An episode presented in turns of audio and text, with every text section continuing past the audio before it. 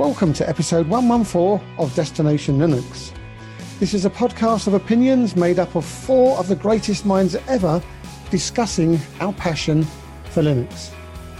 I'm Zeb, and with me today are my, my three podcasting behemoths. Noah, how are you this week? Excellent, Zeb. Well, I'm fighting a bit of a cold, but I'm here. Good man, good man. And Ryan, how are you? I'm doing great. I went outside yesterday and got burnt. Don't go outside. yeah, you forgot the old sun cream on the right. on the nose there. Yeah. And Michael, how have you been? I'm just tickety boo. Love it. What? It's it's means great or okay, wonderful awesome. or something. It's a British thing. I don't know. Yeah, no, it's perfectly understandable. You See, to, that's what I'm saying. Yeah, look it up on the Urban Dictionary. You'll be fine. So Noah, what's what's uh, new with you this week? Well, uh, we're prepping for a colo. Uh, we purchased a, a, Dell R710, and we are uh, we decked it out with a bunch of drives. We've got Western Digital Reds, four terabytes for the main storage.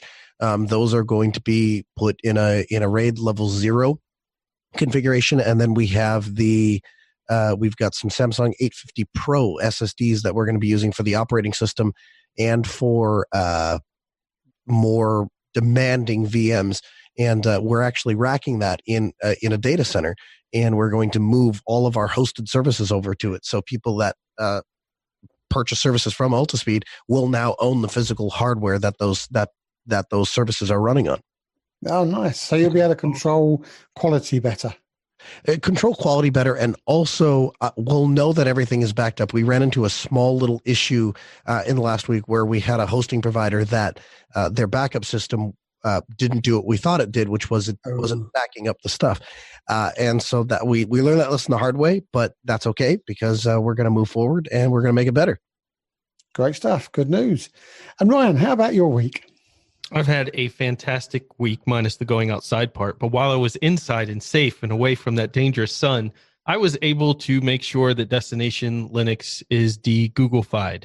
So we dropped a Cloudron setup for DL using DigitalOcean, and we are now on Etherpad because when the show started, we used Google Docs. That was just the way it's been forever. And uh, finally, we are officially Google free. I've also dropped my own versions of this for myself using Cloudron as well, which I just really like because it's simple to do Nextcloud or Etherpad or anything else you want uh, very simply. So I have that set up.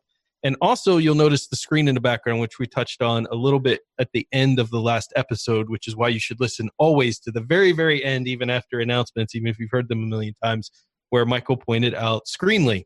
And what's really cool about Screenly is this is an open source project that does digital signage. So while I'm using it to basically troll everybody, what a business would utilize is utilize this for their storefront or say if you're a restaurant you would put a menu on this well if you've ever looked up digital signage costs it's not cheap some of these packages are 50 to 100 dollars a month for wow. them to have a platform to handle digital signage but this particular company, Screenly, it's completely open source and it's made to run on a Raspberry Pi. The Raspberry Pi is sitting behind the TV and it is running all of that, but I can control it from a web app right now and you know update it add new things or like it's stuck here for 30 seconds change the time that switches but i can manually as you can see just flip through from a web control right to uh, Screenly itself. So it's a very cool option for businesses out there. If you have a small business and you want some digital signage, you can utilize this for free initially. And there's some pro options as well to give you some more features.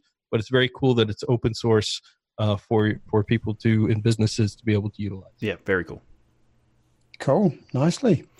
And uh, Michael, what have you been up to this week? I have been doing um, a, not a lot of Linux stuff recently, except for like you know preparing the show and getting like some stuff fixed every once in a while. But I have been doing a lot of stuff with the Ubuntu Touch, and it's actually quite good. Like there are certain things that I wish it could do and it can't, but overall it can do a lot of cool things. And one of the things that it can do is it has this thing where if you I don't know if you can see it, but right here is the web app creator. So you can create your own apps really easily without having to do any code. And it takes a few you got you got to get to learn how the hooks work and permission systems work. But after you do that, it does takes them very not very long to learn how it works, and it allows you to make any web app you want, and you can also put it into the open store for sharing with other people. So it's a very cool thing. Um, there's some. It would be nice if there's some other things that were fixed on it, but overall, the um, the experience so far has been quite good, and I have not had any huge uh, barriers to use it.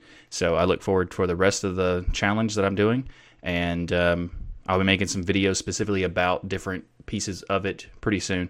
Well, I say pretty soon, but who knows? I have a question on that. So one of the issues I had with the Ubuntu Touch phone was that a lot of the apps were just web launchers. Mm-hmm. Now, this in itself, I don't care, right? It doesn't matter to me as long as the website actually shows up properly right. when you launch it. Because a lot of times these web apps would open this gigantic page, and I assume between creation of the web app and the you know owner of the website or app right. on the web changing their you know changing their website a little bit things got out of control. So is there a way that you can adjust in that app where you're creating your own web app the resolutions or how things show up or is it just grabbing it and shrinking it down? It's mostly just grabbing it but i think that there is work on making it possible to add some like style sheets and stuff. Um, but i don't know if that is i don't think that's available yet. And i think that's um, you know, I don't think it's anytime soon. I think it's pretty, pretty far from that. But um, there's there is a lot of things you can do to adjust um, various different aspects of the web apps. But if it comes down to it not being mobile optimized, it won't work that well. Like there's a couple things like uh, in order to use Bitwarden, for example, you have to use the Web Vault, and the Web Vault is not optimized for mobile, so it's uh, very weird and awkward. Uh, but in most of the things that are like, for example, if you have TweetDeck, if you look at on a, a screen for um, like a desktop, it takes up the whole screen and there's a ton of columns. Whereas on the mobile version, it just shows one column at a time and you just slide, slide horizontally back and forth to, to get the rest of the columns. So it works quite well. So it depends on the uh, web app, but most of the time they work fine and sometimes they don't. So it just depends. Mm. But so far, I found quite a few things that it's beneficial. And there's you know there's a lot of things where, for example, on the Android version of YouTube app, when you leave the app, it stops playing unless you pay for the pro version. Whereas in the Ubuntu Touch version, you just activate this thing that says disable app suspension, and it will just continue playing in the background no matter what. So you can switch different apps and it doesn't matter. It it actually works quite well, and it's um, like there's different things like that that are really beneficial. And the fact that all of the apps are contained in like separate containers for security is really nice too. And uh, so far, I'm, I'm, liking it, and uh, well, we'll see what happens in the future. But there's quite a few things to like. Very cool. Excellent. This episode of Destination Linux is sponsored by DigitalOcean. DigitalOcean offers the simplest, most developer friendly cloud platform. It's optimized to make managing and scaling apps easy with an intuitive API, multiple storage options, integrated firewalls, load balancers, which we learned about last week, and more. You can get all this plus access to their world class customer support for as low as $5 per month. Or you can make use of their flexible pricing structure for as low as 0.7 cents per hour. That's darn near free, Ryan, isn't it? DigitalOcean also has 2,000 cloud agnostic tutorials to help you stay up to date with the latest open source software, languages, and frameworks. Get started on DigitalOcean for two months free with a $100 credit by going to do.co forward slash DL. Now, you can use that $100 credit to try out a bunch of their small droplets or some beefy droplets. If you want, you can even test run their huge 16 gigabyte RAM, 6 CPU droplet that has 6 terabytes of transfer. Again, you can get started on DigitalOcean with that $100 credit by going to do.co forward slash DL. So, before we move on to the email, um, it's now the opportunity for me to give out a very special thanks to everyone who has supported the GoFundMe page to bring me to America. Um, I'm truly humbled that you guys and girls have raised $1,441 of the $2,000 goal. And that's just incredible. Your generosity is astounding. The page is still up. Um, and if you want to see me along with the rest of the crew all together at Southeast Linux Fest, any amount of donations would be appreciated. Um, we're going to be doing some live shows from Southeast Linux Fest along with the Ask Noah show. And we'll do some live streaming, apparently, of me making sure that Michael is um, playing ball and uh, not not not acting naughty. So I'm going to be the school teacher itself and and keep him under control. So let's have a last little push. Anything you can donate would be very very appreciated. Um, and again, thank you very much from me personally. So the page for self and booking your room is finally live.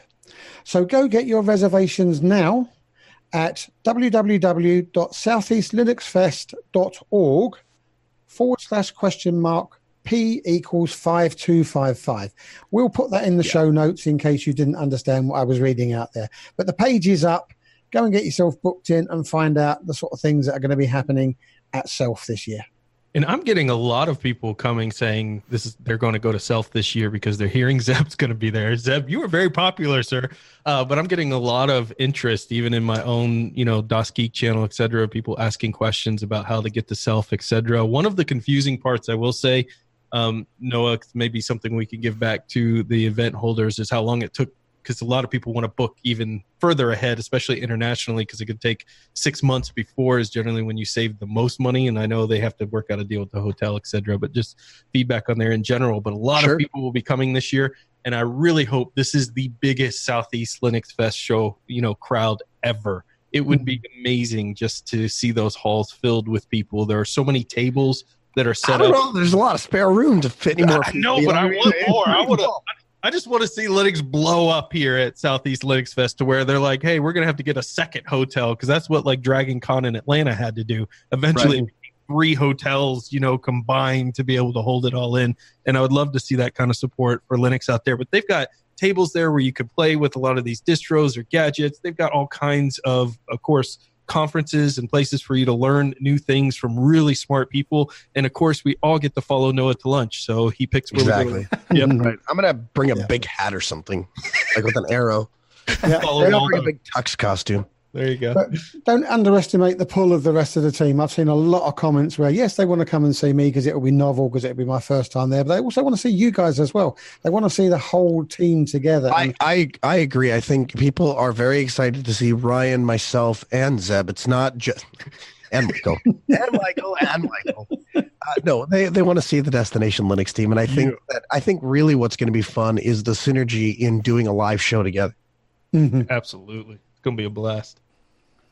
So the email from this week is from Rodney, and he says, first off, love the show. Everyone is great, uh, especially Noah, and his knowledge, he's very knowledgeable. And Michael is snarky but knowledgeable. Ryan is an instigator. I'm the instigator, Noah? Really? and Zeb is practical and knowledgeable. A perfect mix of personality, uh, personalities. On to the question each of you, at some point in time, have discussed privacy and their opinion about ditching Google apps. You've also frequently promoted Firefox over Chrome and Thunderbird as the preferred email client. What about a replacement for Google Calendar? Many use the Gmail via web browser, and Google Calendar integrates very well with that, but many also use Google Calendar from their phones. So, what is a good replacement for Google Calendar that is accessible from many, many on multiple platforms? So, keep up the excellent work. He also says, also, if you're not hosting a local meet and greet like Ryan, then you're fa- falling short and just as good at, and you're not just as good as Ryan. Uh, but I would like to point out that I started doing that. He took my example, so I was the instigator made for it better because Linux and coffee. Come on, amazing. Well, yours is also consistent in the the place it is, so I guess there's that too. So. So I just want to be clear, Ryan. When you when you go out, then it's Linux and coffee. No, you don't say Kofi. Oh, you're right. I should change it to Linux and Kofi and really mess it up. of course. I'm just wondering if you always mispronounce coffee or if it's just sometimes. Just Michael. Yeah. Yeah. So this is not something that I can help Rodney with because I'm one of the two filthy jaw booters. So Ryan, one, the only. Over okay. to you, yeah. Well, you know, it's interesting because uh, I, we were talking before the show about the whole Google Apple phone thing. I have to carry around both uh, for my work. But um, as far as getting rid of Google Calendar and de-Googlifying your life, I think Nextcloud is probably the best solution. We keep recommending to do this across the board for what most people utilize Google services for.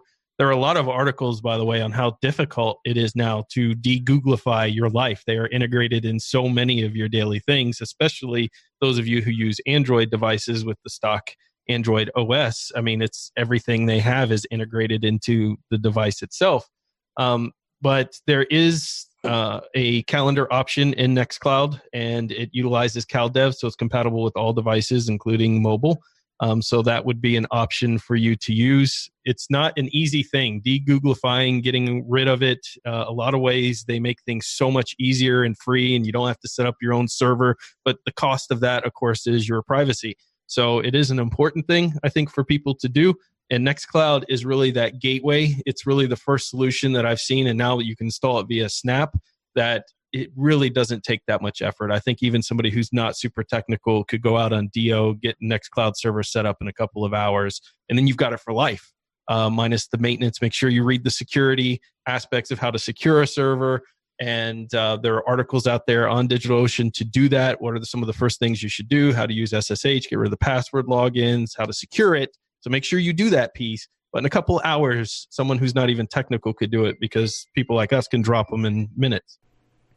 And also, quick note about the Nextcloud thing: it is it's very easy with the Snap, and I think that Dio also has an easier way to do it as well in their own separate thing. But uh, I just checked, and Cloudron also supports Nextcloud, so you want to easily install that way.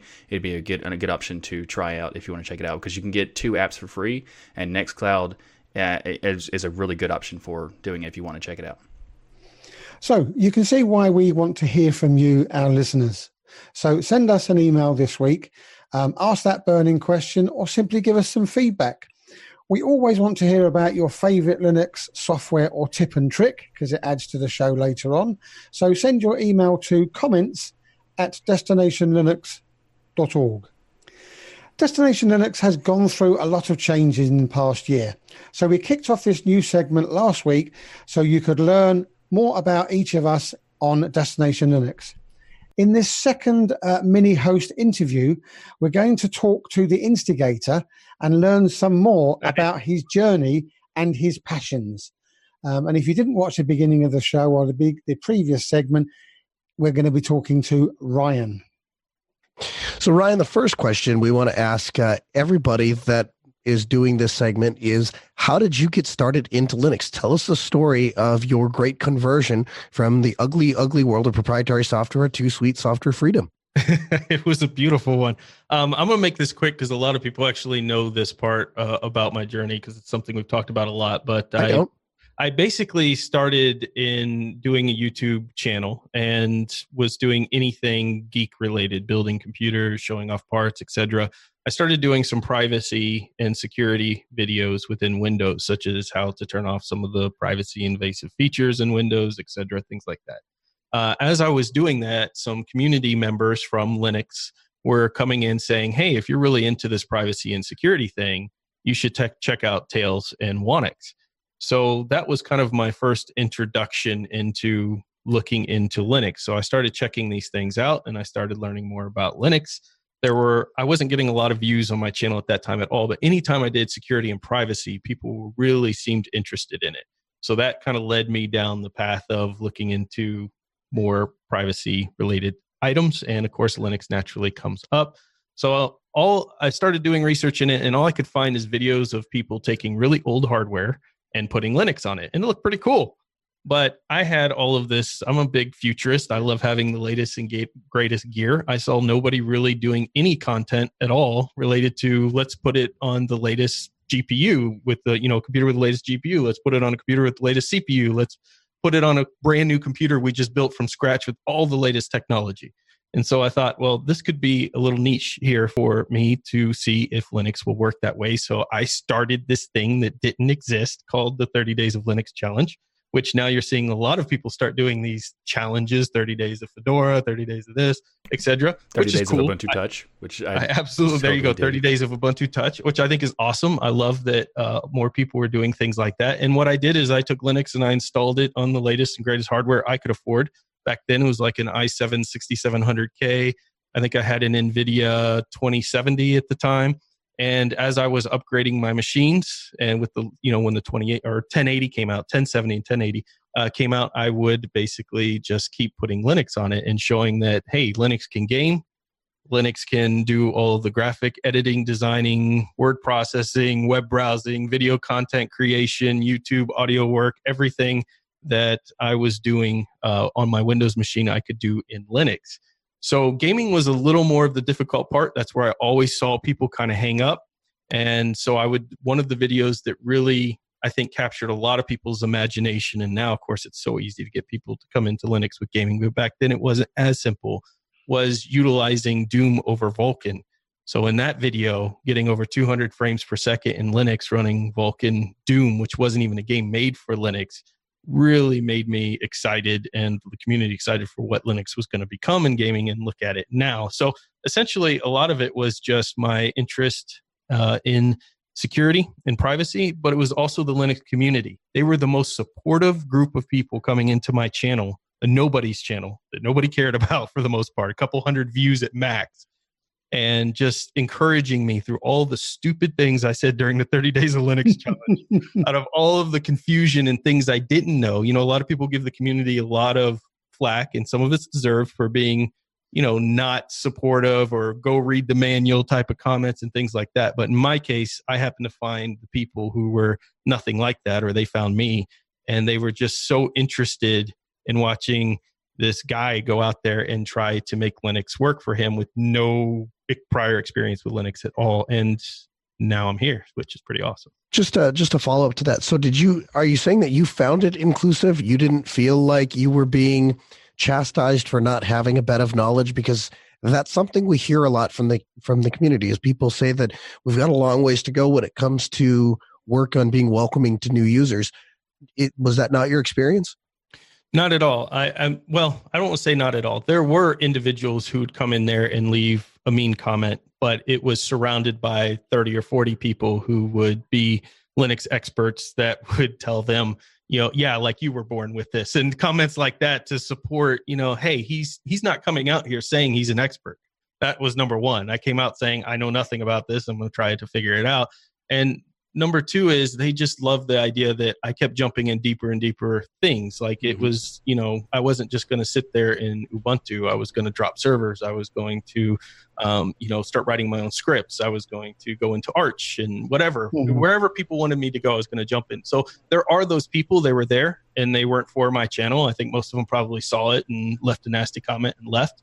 And I think those people do need to be rooted out of the community uh, through um, you know our own open source community way of basically saying stop acting like that. It's not mm-hmm. appropriate. Mm. it doesn't make people want to use linux. And had those people found me first i very well probably would have went back to windows. There's really not a windows group. I mean they're out there but not like linux where it's kind they're of all scattered. family when you're a part of it. Yeah they're all scattered. But certainly you don't want to go in a group where it's just full of hate and everyone calls you a moron mm. either. So you know yeah i would have probably gone back. But the vast majority of people vast majority by a long shot were ultra kind and forgiving of many stupid errors that I made in those videos. Well, it's actually interesting because there's a lot of times where I saw some people in the comments when I first started watching your content. It was interesting to see that when you go in, you you were going into very deep levels of the system, even though you didn't really know most of most of what was going on, and it showed that you were putting in a lot of effort in researching like what you were talking about. There was a couple times where you would say something, I was like. Mm, I see you put effort in. You're wrong, but I see you put effort in, and I respect it. A for trying. Yeah. yeah and there was a lot of mm-hmm. comments that were like that. So like even if the, you were wrong about something, you showed that you you were trying to learn and trying to you know embrace the system. And a lot of the comments recognized that and were you know uh, it was actually I agree. It was kind of like if you were to see um, well like the community like the bad side of the community first that's almost a guarantee people would not want to be mm. around and yep. it was really cool to see like the, the, so much embracing on it yeah and let's face it some of those um, bad comments were probably just the youtube trolls anyway nothing to do with Absolutely. Oh, yeah. I mean, they still exist today. So Linux. it's Yeah, just much easier when you have a bigger fan base because the fans kind of beat up on them for you. yeah. Mhm. So, um, what was some of your first distros that you tried, and what was the like the first DE and distro that you fell in love with? So I think uh, Ubuntu was the first distro I officially tried, and I didn't know the difference between, you know, a desktop environment or anything else. I would just go to the download page and just click download for whatever it was. I didn't know there was all of these different desktop environments you could choose from. So it was Unity at the time. Um, I think was the very first video when I looked back that I used. But later on, I when as I started kind of learning more, I fell in love with Ubuntu Studio right away. Ubuntu Studio had I, I never planned to stay in Linux. After the 30 days of Linux was done, I planned to go back to Windows 10, where I had made my living, right? Where I professionally made most of my money, uh, repairing computers and taking viruses off of computers, made lots of money doing that uh, over the years. So I planned to go back to Windows, but the community was the part that kept me in. It became infectious, and there was so much learning opportunity there. Um, but Ubuntu Studio specifically, because I didn't know all the tools that were out there for Linux, there was no real good guide to say, hey, you need to use all of this if you want, you know, for your video editing and this for your photo editing and all of that out there. Ubuntu Studio allowed me to go into a distro and it had all of my video editing, photo editing, audio tools built right in. And for somebody who doesn't have some, I didn't have a Michael at that time or a Noah or a Zeb to go to and say, hey, what do I use to do this? It was the perfect setup for me. So I really fell in love with Ubuntu Studio, and that was the XFCE desktop environment. And XFCE still um, is my favorite desktop environment of all time because of the fact that it was the first one I fell in love with. It was the first one I learned how to customize, and XFCE makes it so easy. And it was just so stable uh, at even back then. And so you know, simple things like being able to change your clock from 12 hours to 24 hours is a click in XFCE. There's no special settings GUI you have to go into in the background and then click and find uh, user assets and then click another menu to get to the clock. It's just right click on it, change it. It's, you know, matter of fact, simple, makes sense type of things. And that's what I loved about XFCE and why I'm such a big fan of Sean Davis to this day and the work that that team does. Excellent. So you touched on a little bit about it there, but what was it about Linux that made you want to stick with it? Uh, the community definitely was a big part because I felt like for the first time there was this club of people who all loved and shared this passion for this thing. And so the community was a big part. Number two was I think there were so many misconceptions about Linux to clear up. You know, I went in, like I said, to not continue using Linux, but when I was using it on the latest and greatest hardware, I kept hearing everybody say, "Oh, good luck. We look forward to crashes. It'll never work." But that wasn't my experience. And I wasn't smart enough to fake it. So it's not like I could have gone on there and tricked it and made it work in the background and all of a sudden I'm like, "Look, Linux works on everything." I would I didn't even know the difference, you know, between desktop environments, let alone how to fix the stuff. Now, there were certain distros that did not work out of the box and, you know, that I would show that and people could get mad at that sometimes. But I think the educational opportunity in Linux, I've been in computers my whole life. I grew up, you know, uh, building computers with my dad. We sold computers in our own small business, and I love, I love and have a passion for anything that's technology. I couldn't believe how much I didn't know about an operating system until I went to Linux, and it's still that way today. It's like every time I turn around, there's something new to learn and you don't have that in windows because everything is Mm. so hidden behind the scenes whereas Yeah. linux makes you forces you to be smart and want to learn There's been a lot of job speculation on what you do for a living. You've never really talked about it on the show, and so I think the going belief is: is- I know we understand that you do something uh, in the name of the government, uh, some sort of um, clandestine operation, but. Uh, Outside of uh, either inside work or outside work, what are some of the tools that you use on Linux day to day? What are some of the things that you maybe couldn't live without? i think you know even though i'm on lightworks now Kdenlive was something that i still would utilize if my lightworks license was down tomorrow for instance so and Kdenlive got me through all of my videos on my channel 99% of every video there was edited and done in Kdenlive so i have a tremendous amount of love for it and now lightworks um, is are tools that I utilize for video editing. OBS, I think, is an invaluable tool for screen recording, live casting, and being able to do a lot of the content that I produce. So I couldn't live without OBS. GIMP and Blender are my two go-to. Now I am not a Michael, so uh, what the the small amount of art that I do is laughable at best. But for so I apologize to both the GIMP and Blender creators for mentioning them in my work in the same sentence.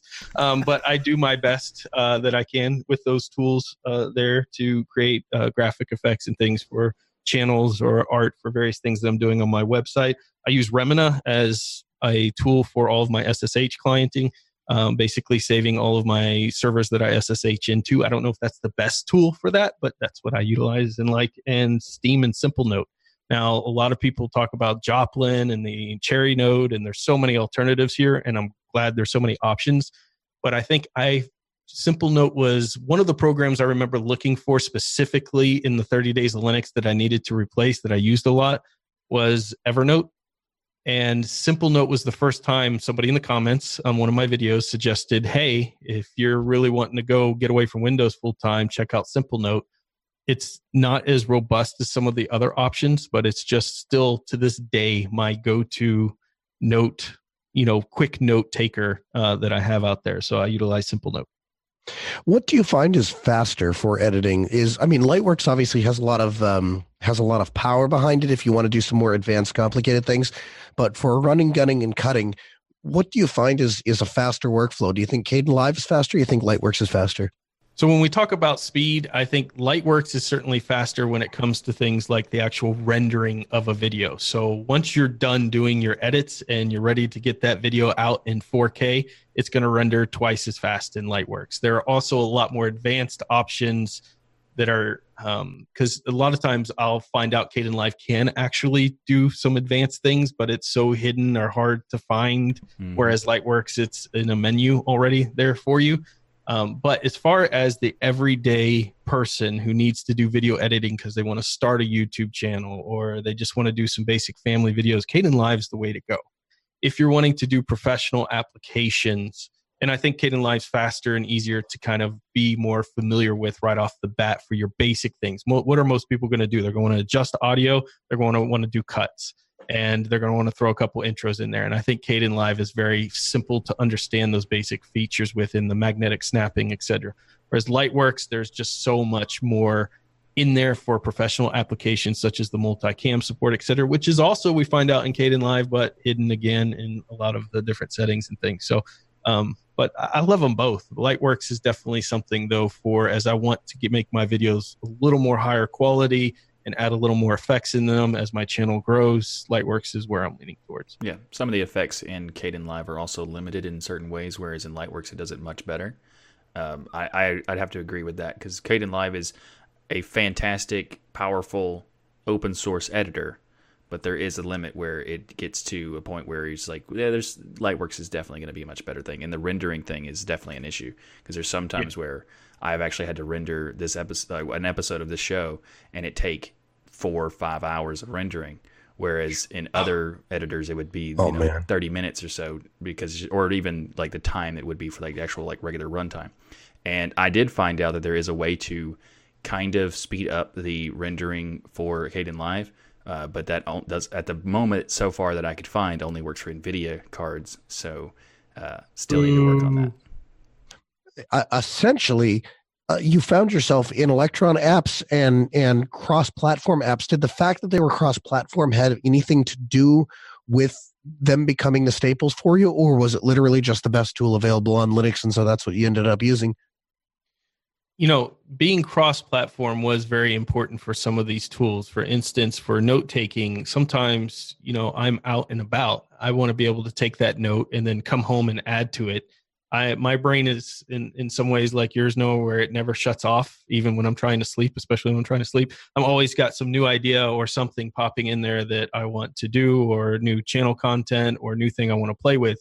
I need a app that could work in any platform, no matter where I was. So if I was on a work computer and I was like, "Ooh, I have an idea for Destination Linux," I need to be able to pop up an application on my Windows work computer that would allow me to be able to do that So having something like Simplenote that works on my Android device and my iOS device, uh, Windows if if it's around and I have to use it by force only, uh, or any other in, in Linux, of course, that is a very important uh, important part.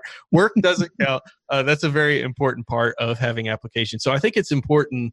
Uh, it wasn't the only factor, but I think that ability that Linux now has for the universal packaging is so critical to being able to utilize tools no matter where you're at. So Michael points out, and I guess I kind of want to expand on that just a little bit. Is you uh, your your computer that you use for the NSA is running Windows, and you also come into this from the perspective of a gamer. So do you have do you ever find is there a draw or is there a pull to go back to the Windows 10 world? And if there and and then I guess the, the follow up to that would be if there is a pull or isn't a pull, is it more the community or more the technology that keeps you in Linux? It's an interesting question. From a gaming perspective, I would say the first two years ago, there was definitely a pull to go into Windows. Um, one of the things that frustrated me for myself, and in the joke of filthy dual booting is kind of a part of that, because in every good joke, there's a little bit of humor, is we all talk about this being the greatest operating system out there, that it's for that, that it can replace Windows and is better than Windows and Mac OS and in just about every facet. So for me, the idea then of every time I would boot into Windows to play a game during that time, it felt kind of filthy. Like I was like, wow, if people could see me now, I'm on a podcast talking about Linux. I'm talking about Linux and all these community events, and then I'm booting into Windows to play a video game. So at one point, I just decided enough. I removed the Windows 10 hard drive out of my machine, and it's still out of my machine. And the only time Windows 10 is around is if I do it for work, because I feel like if I'm going to say the things that I say on my channel and tell people this is the way to go, that you have to live it. And that's why I personally chose to. Now, that's not for everybody, and I'm not saying everyone has to be that committed, but not everybody's on a podcast and and right. promoting this like I am. So that's why it became important. Uh, with gaming, there's still a little bit of a pull. You know, the latest Resident Evil or something comes out, and you want to play it. But I would say since Proton's launched, like even that Resident Evil example, I can play now. It's just a completely different world. It's never been a better time to be in Linux. It's never been a better time to be in Linux gaming and you really aren't missing out on that much. Most of the AAA games that people are like, "Oh, you can't play this on Linux," they get in, and all you see is people hating the game to death because it's made by the three big EA, uh, Epic, or whatever, and they hate the game anyway. We so, don't want any more loot crates. Exactly. Am I really missing out on anything? Not really. And plus, you know, I have a PS4. Worst case scenario. Which uses like an op, uh, open BSD, I think, or a variation thereof. Uh, it's free Think. Yeah, so uh, you know, I don't feel as guilty booting up the PlayStation 4 if I just have to play that little latest AAA game. So, how would you like to see Linux change in the future? I want to see the main staple distros out mm-hmm. there promote better hardware compatibility that's already being done in the Linux kernel. And I know that this is a topic that people are going to disagree with me on heavily, and I'm okay with that uh, for the discussion. But even if you look at what's happening with the Linux kernel every time it releases, there is all of this hardware support being added in from Logitech cameras to drawing tablets to monitor high DPI to all of these things, uh, new GPUs, etc. Yep. Except most people in the Linux world, your consumer levels now, are not getting access to them for six months or more, waiting on some of the mainstream distros to release their next version of Linux. And to me, this is taking all of the incredible hard work that's being done on the kernel and delaying it for half a year before people can actually see it. And in that half a year, there are so many new people who are jumping over, but they just need that Wacom tablet support, or they need that new mouse support, or they need that AMD GPU support. And unless they know how to go in and personally tweak a kernel or as somebody said in the comment section, we'll just download the beta version of the 19.04 already. Well, that's great. But first of all, that 1904 wasn't out at the point even to to test when some of these cards and things release. But number two is most people don't know how to. Your average consumer is not going to go out and find it. So and, I'm not. And you don't want to tell them to do that anyway because that's not good advice. Here's this beta thing that might not work and might break because it's break beta. everywhere. Right? yeah. yeah and then you've got UKUU and things like that. But then if you come into, and I'm not saying people are going to be, you know, thinking I'm, I'm, I'm talking about Arch all the time. But if you look at something like an Arch, which is this rolling distro release, or at least has the option to be, I think some of your mainstream distros need to have a rolling release version themselves because most people like myself are going to start on Ubuntu, right? That is the number one distro out there. But there is hmm. no rolling release version of this. And I think that for the new crowd of people coming into Linux, we have to realize they're not going to be the same. The expectations are not the same that they're just coming to Linux to run it on their 10 year old laptop. They're coming to Linux because it's a better operating system yeah. and it should have the state of the art support that's already, the work's already been done in the kernel, but people can't release it and they're going to have to spend months learning Linux before they get to the point with, oh, there's a kernel, and the whole time I can just sit there and use UKUU and try to upgrade it. You know, I think there's some there's a fix here in between that needs to happen, and that's what I want to see with Linux. Is we have to embrace the fact that we're no longer the past, we're the future, and as the future, we need to support the latest and greatest stuff immediately, like other operating systems do.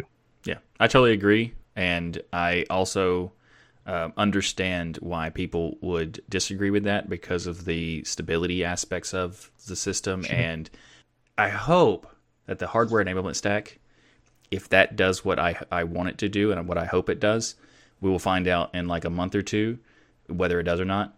Um, but if that does, and you can pull in the stuff from like 1904 into 1804, I think that that would become like prove a solution to the issue. So maybe we'll even get to see what you want to happen happen, you know, fairly yeah. soon. So I, I hope mm. that that's the case. Absolutely. Okay, so before we get on to the next question, we all know what Ryan's like with new kit. So you cannot say, I'll pick them all. Darn it. Okay? So you're given a chance to get a brand new laptop of your choice. Your, your options include Dell, System 76, Purism, or Lenovo. Which one do you choose and why? And I can't say all of the above. Funny enough, I've owned every single one of these, but Purism. Uh, so I'm going to pick Purism because I love what this team is doing here recently.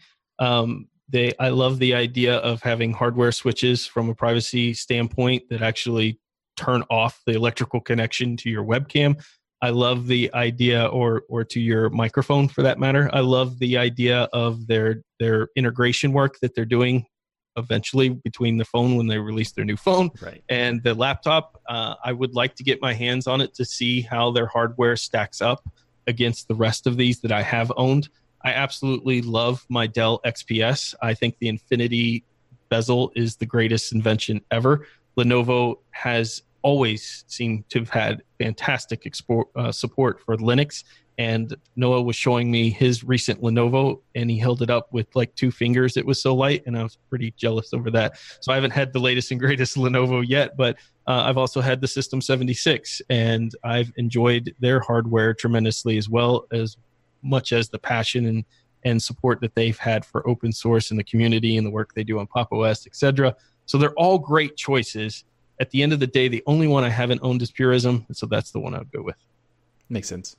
I think that if Purism were to upgrade their hardware to a newer line, that it would be a fantastic option when you combine with all the other things. That's the yeah. only thing that I'm slightly hesitant about.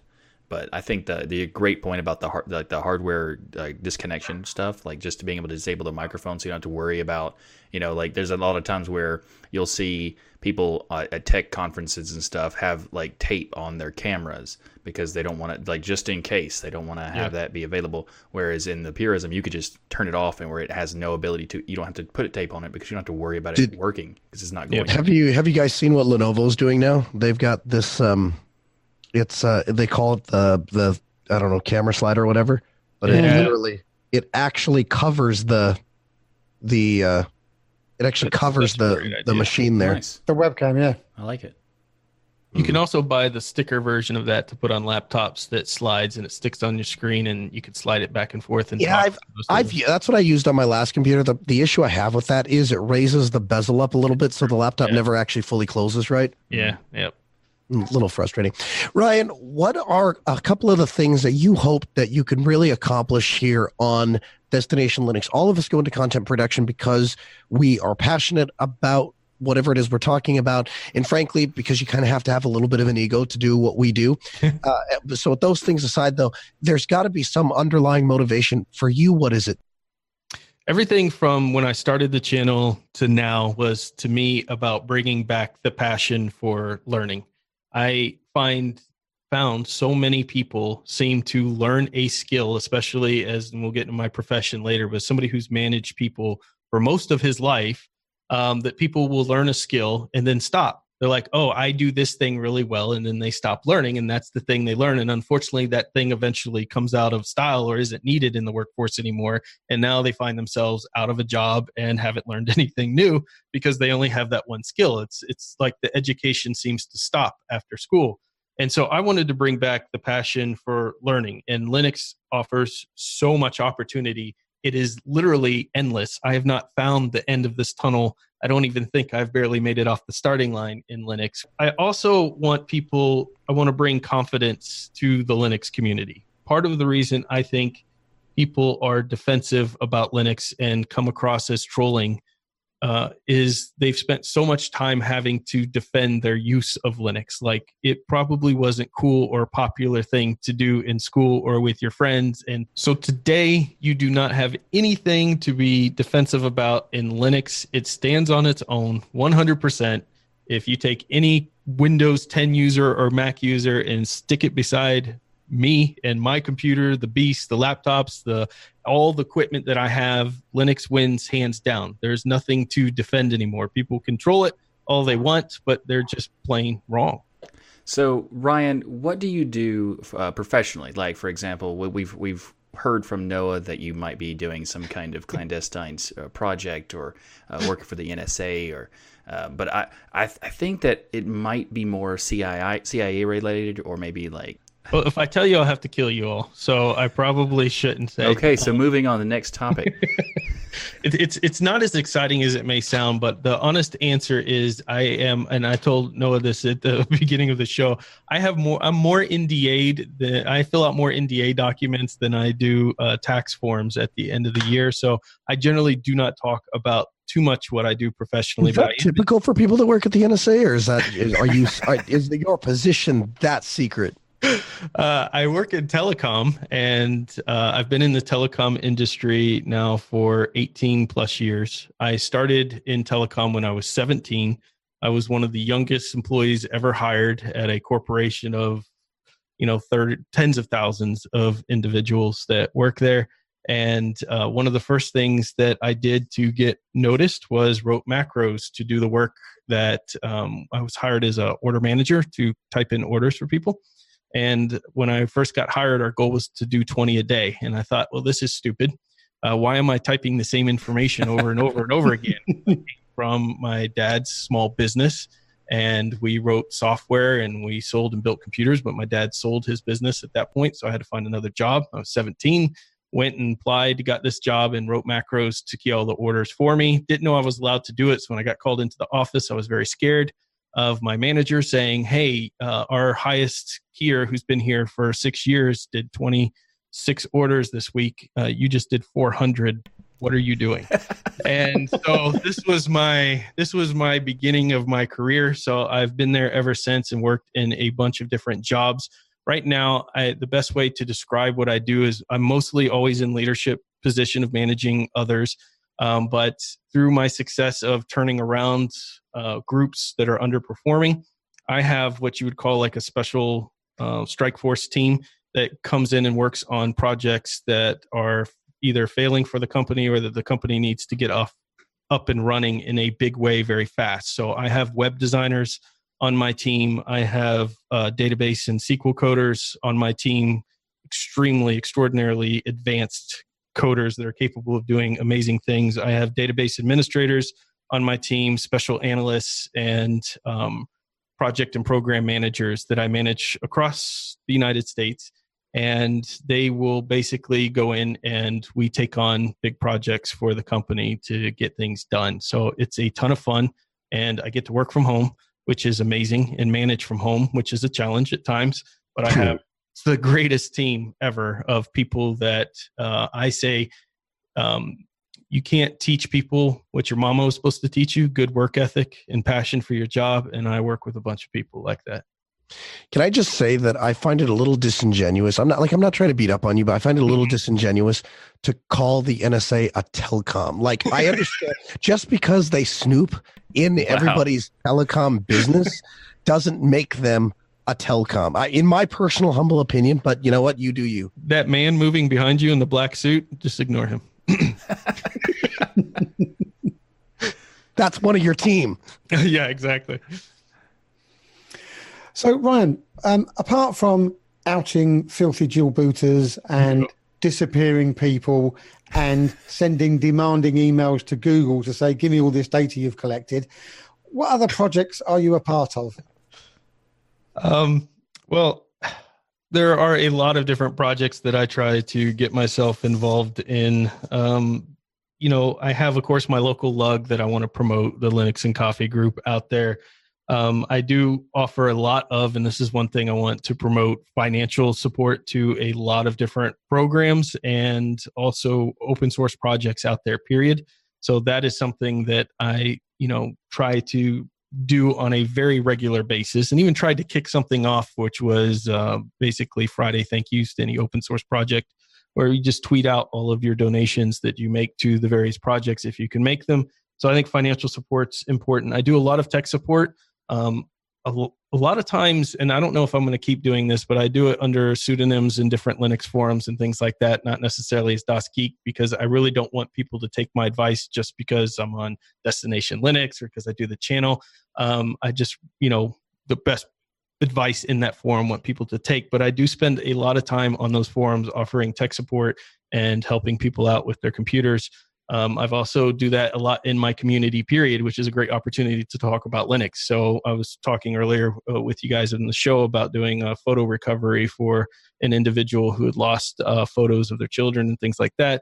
Those are great opportunities, things I do for free to help people, um, you know, in a time of need where everybody else has failed them and they've already spent thousands of dollars uh, to not only talk about, hey, it's amazing that Linux can do this, um, but also you know be able to help people out in the community. And then of course my youtube channel that i do helping other creators out there. Sometimes i get to help with no uh, michael's podcast and even i was showed up on noah's podcast which was awesome recently. That was fun. Yes that, that was, was fun. you know I, I, you bailed me out of a tight spot because uh, I, we, we had to cover the google stadia stuff uh, because it was it was breaking news and it was something that was interesting. And my producer, when we were talking about, it, I said, "Yeah, I got to go prep all this stuff." And he looks at me and he goes, you can't go talk about Stadia by yourself. I'm like, why? And he's like, because you're an idiot. you, can't talk, you can't talk about gaming. He's like, you must know somebody. Get that Ryan guy from Destination Linux. He's a gaming expert. Get him on there and have him talk about it. And segment turned out absolutely outstanding.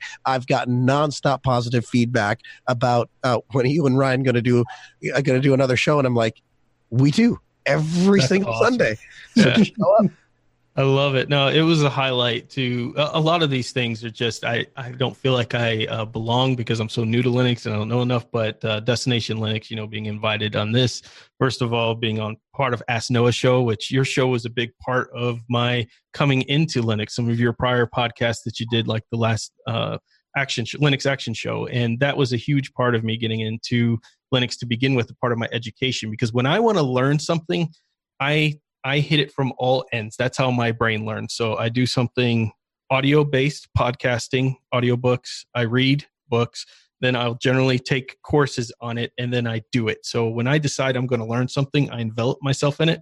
So to be a part and work with people that got me into learning Linux to begin with, it's just an amazing experience. So helping with these shows now is awesome as well. And I get to write this show, uh, the articles for this show every single week. And I get to help Michael out with his podcast, which is awesome as well, and get to learn things about how his how he does um, work and how he thinks about articles and how he can ridiculously. I told him about this this week. Learn things at a level zero level all the time. Like he he can take right. an article and just you know for me i'm getting the highlights and i have the high to middle level of understanding but he's always at that you know just from the ground up knowledge that he can take things in. So learning from you guys is also a huge thing that I, I love. But uh, I try to get involved in a little bit of everything, as you can tell. Because mm. if I was to do a show like that, it would have to be this year in Linux, because that's how long it would take me to learn it. yeah, exactly. Part of that is because he's got his finger so close on the pulse of everything that happens in the Linux community that when he reads an article, and correct me if I'm wrong, Michael, you're not learning it for the first time. You're more updating yourself based on everything eh, you know adding to a, an already existing plethora of knowledge. Yeah that's for the most part. When i when i'm looking at researching different topics it's more of like reminding me about what's do, what's new in this particular software compared to things that i already know and also um, you know there's sometimes if it's brand new i still want to dive deep but then they'll start talking about different um, you know initialisms or acronyms based on certain things about a particular project and they relate to other projects that I've already dealt with so it's a lot easier for me to transition to them and uh, you know also because I go with I'm, I pay attention with news for Linux for so long that this stuff kind of just comes naturally now. So uh, that's why the show has you know dozens of topics every week even though it sounds like it's a lot of work and it is I yeah. do want to thank Ryan for helping me out every once in a while because he'll he'll even if he isn't like going as deep as I am in the topics, he'll give me the, the information that helps me go to it faster. Like for example, we did um, this week in Linux last week on Sunday because I couldn't do it on Saturday like I usually do, and within nine minutes of starting the the, the podcast stream, uh, Solus announced Solus four, and I had no time whatsoever to actually research anything and to find it out. And then Ryan helped me out by getting all the information I needed to like the all the, the like like important details. And then I would just use the stuff that I already knew about Solus. And because already uh, we had uh, Josh Strobl come on the show, we we talked to him about that, and I just you know correlated everything that I had. So I was able to do a segment about a topic on the fly within like with no like uh, time uh, research or you know prep time period but thanks to Ryan for helping it out. So like there's all those different levels of it is just it's a great experience doing these kinds of things. And uh, so you know you, I'm I'm glad you're able to help. I mean, I'm glad you learned something from doing the show with me or helping me do the show because uh, I also am very happy that you're willing to help me do the show at times. So. it's a blast. I love it. What uh, what are some of the other contributions you've made to the Linux community outside of podcasting? For example, financial code or uh, support for testing, or maybe you know designing a security enhanced Linux system called SE Linux.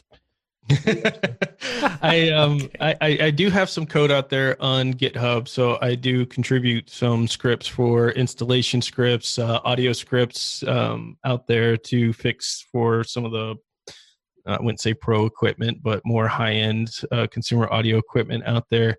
Um, I so I do try to contribute what coding knowledge I have uh, to help out, and of course, all of that is open sourced out there, so anybody can take it and fork it and make it really cool if they want. Um, I obviously talked about the financial support that I like to do for all of the distros that I utilize. So the whole free thing between software um, is great, and that helps you know stop the digital divide of people who can't afford video editing software yet want to create video content. You know linux is amazing for that but at the point you start making money i feel like you need to give back to the community. So financial support being very important uh, and give back to these projects but also do testing beta testing for um, different products out there. So this could be different distros I'll get uh, reached out to from the developers or I'll volunteer to test them out on the latest and greatest equipment that I have, for instance or it could be something like testing out the new Mate on the Raspberry Pi version of Mate, which is one of the latest ones that I've helped out with, which I absolutely love because I get to work with he who shall not be named, but I really love that guy, and uh, you know, give him some feedback on uh, along with the rest of the community on things we like and things that need to be improved. So, tell us one thing uh, people probably don't know about you.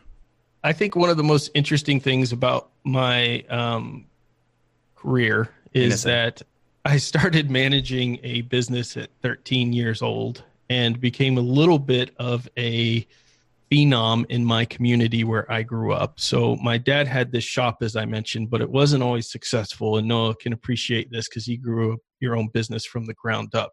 Uh, my dad started his business in his home.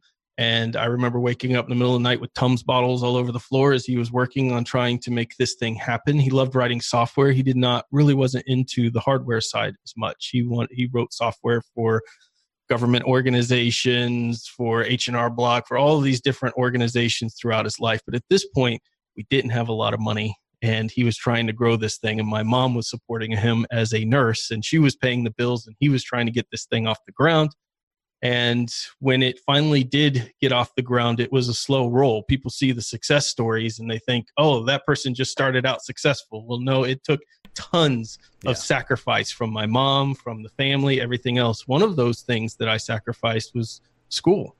Uh, I did very well in school, but at this point, my dad needed somebody to run the shop. I was 13 years old and we were selling computers out the shop, but he needed to go sell software because that's where the money was. So I would go to school for, there was a program in school where if your parents, like it was usually used for farms and things like that, had a particular job where they needed their kids to be there to help, you would only go to four hours of school and then you could go. So I would go to four hours of school and start and open my dad's shop and then I would sell computers out of it. What was kind of cool is it became a little bit of a phenomenon in the local area to go see the 13 year old sell you a computer because back then it wasn't as usual as it is today for kids to be into computers even know what they are. Yeah. So I built them and I would sell them out in the front and got a lot of management and business experience that way. And it's just a really cool time for me to look back on all the different lessons, all the stupid mistakes that I made of a 13 year old trying to run a business. Yeah, that's pretty awesome. So, we hope this segment helps you to get to know the hosts of the show a little better. So, thank you, Ryan, for all of the work you do within the Linux community and for the work you do putting together the documents and the show notes for this show each and every week. Absolutely. Our heartfelt thanks. Thank you. Let's move on to some distro news. Solus 4 Fortitude has been a release. The Solus team has announced the immediate release of Solus 4. Now, this release promises a brand new Budgie experience as well as updates to their default applications. Theming and hardware enablement, some specific improvements include kernel 4.20.16, which offers support for a wide range of AMD, AMD GPUs and improved support for Intel Coffee Lake and Ice Lake CPUs, along with additional hardware support. The Software Center has some uh, some refinements and fixes for the planned rewrite. Budgie 10.5 uh, out of the box has the Noir GTK theme. Additionally, they have improvements to the Budgie menu, such as a caffeine mode applet, an icon task list, an applet with an improved app detection for grouping, along with Raven widget and notification center enhancements. Finally, the team has made improvements to GNOME, Mate, and the Plasma desktop flavors. The Solus 4 has tweaks for improvements under the hood, so head over to the Solus website and check them all out for yourself. It's always great to see the Solus team uh, being outlined for the year coming for to fruition. Solus continues to be a already fantastic uh, distribution, and they continue to make it better with every single release. So, huge congratulations to Josh and the entire team um, at Solus for another product. Well, well done.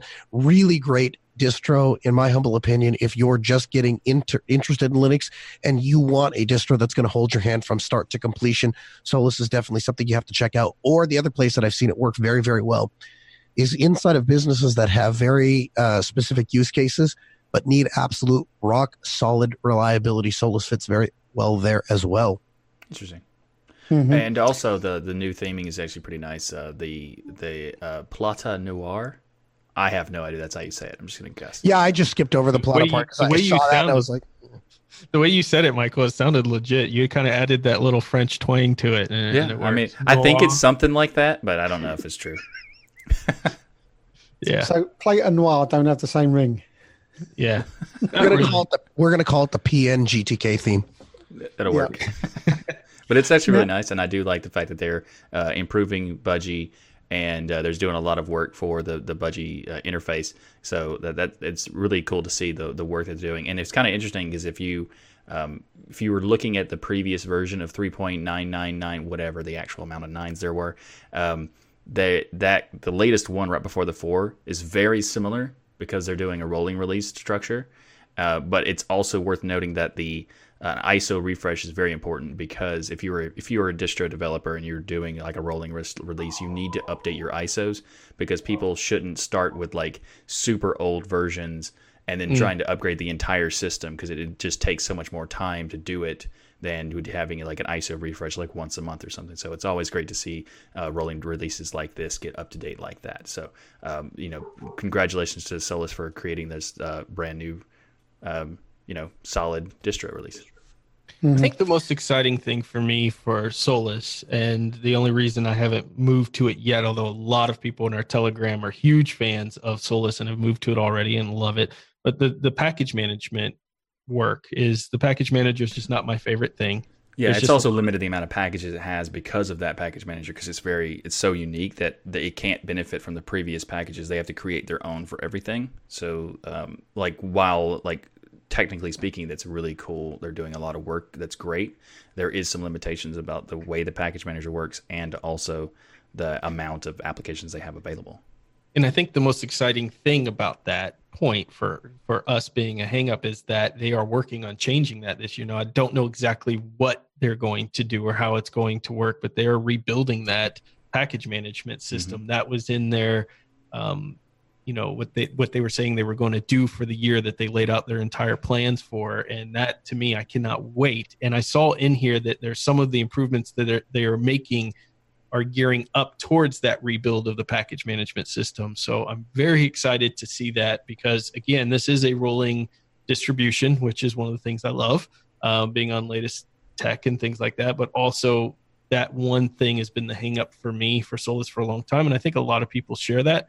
Not that it's not great still, but that's the one hangup I have in, in being able to see what they come up with here in the rewrite of their package management system is just going to be awesome. Yeah, and they're mm-hmm. also doing all the integration with the various universal formats and stuff. It's really cool. Yeah. Yeah. And I think Noah made a, a, very good point in regard to the stability side of it. Because one of the things that that interests me is that they've made these huge raft of changes, and, and the actual change log is actually you know, quite a long read.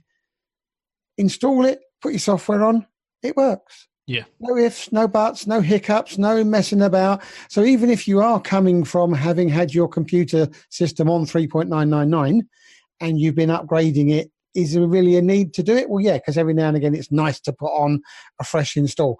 And one of the things that always worries me when I do my distro testing and my distro hopping was it used to work. Have they broken it trying to fix something else? And I've not yet had a situation where any Solus release has come out and I've gone, oh, that don't work now. Well, that's no good. Solus 4, installed it, it works. It's great. Yep. Another gr- great release is Mate 1.22 is out.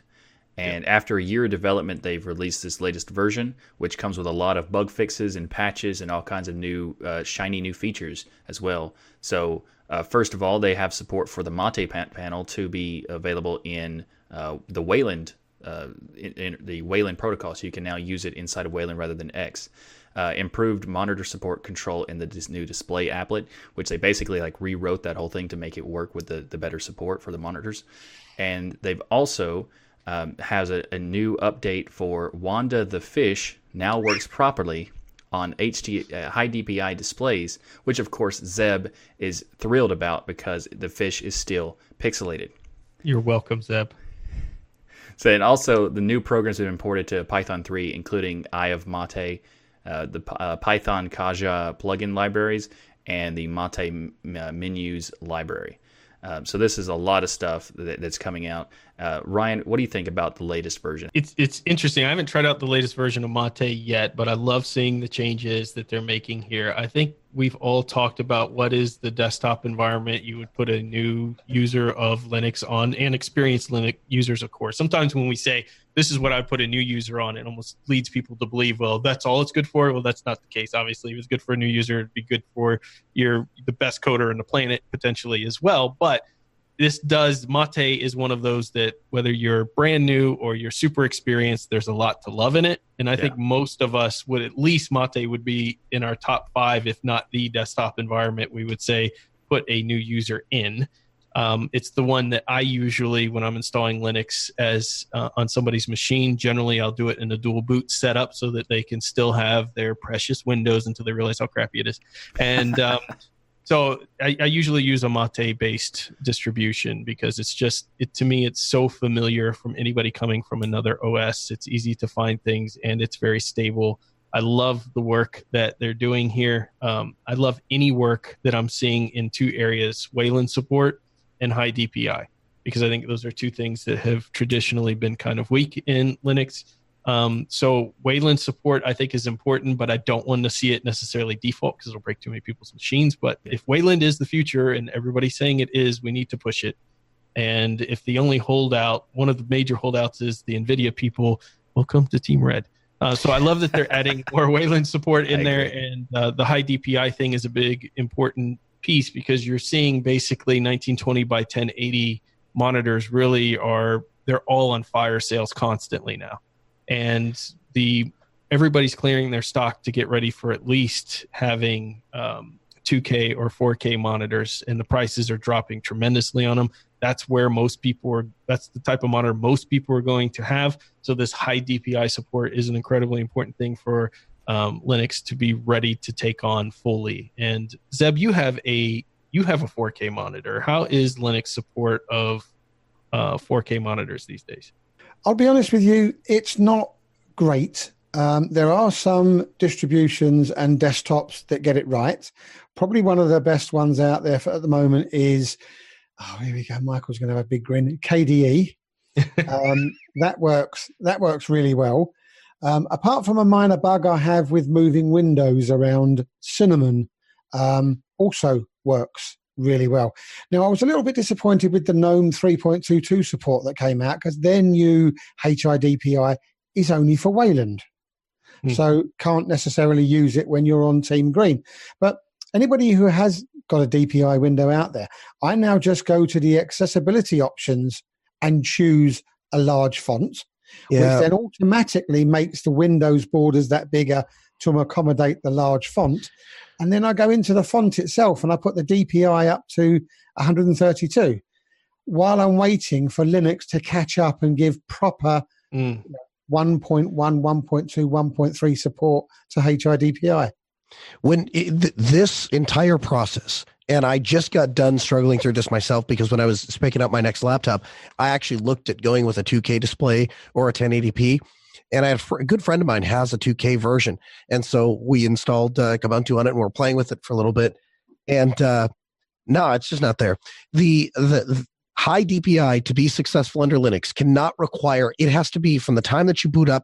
Everything, and I mean everything, has to just work 100% of the time.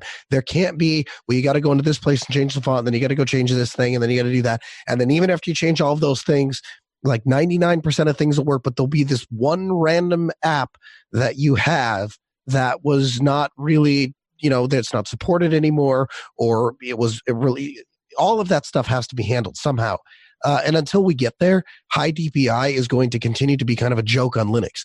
And when I look at that, and, and I'm a pretty dedicated Linux user, and when I feel that way, I feel like that's going to be 10 times more prolific to the person that just buys a 4K system or 2K system and goes to install Linux and goes, what is going on here? You know, I, I feel like that's something we have to address. Yeah. And I also mm. want to point out to something else that we could address is that um, what is the point of 2K and 4K if you're going to increase the zoom of everything so that it looks Bingo. now like 1080p?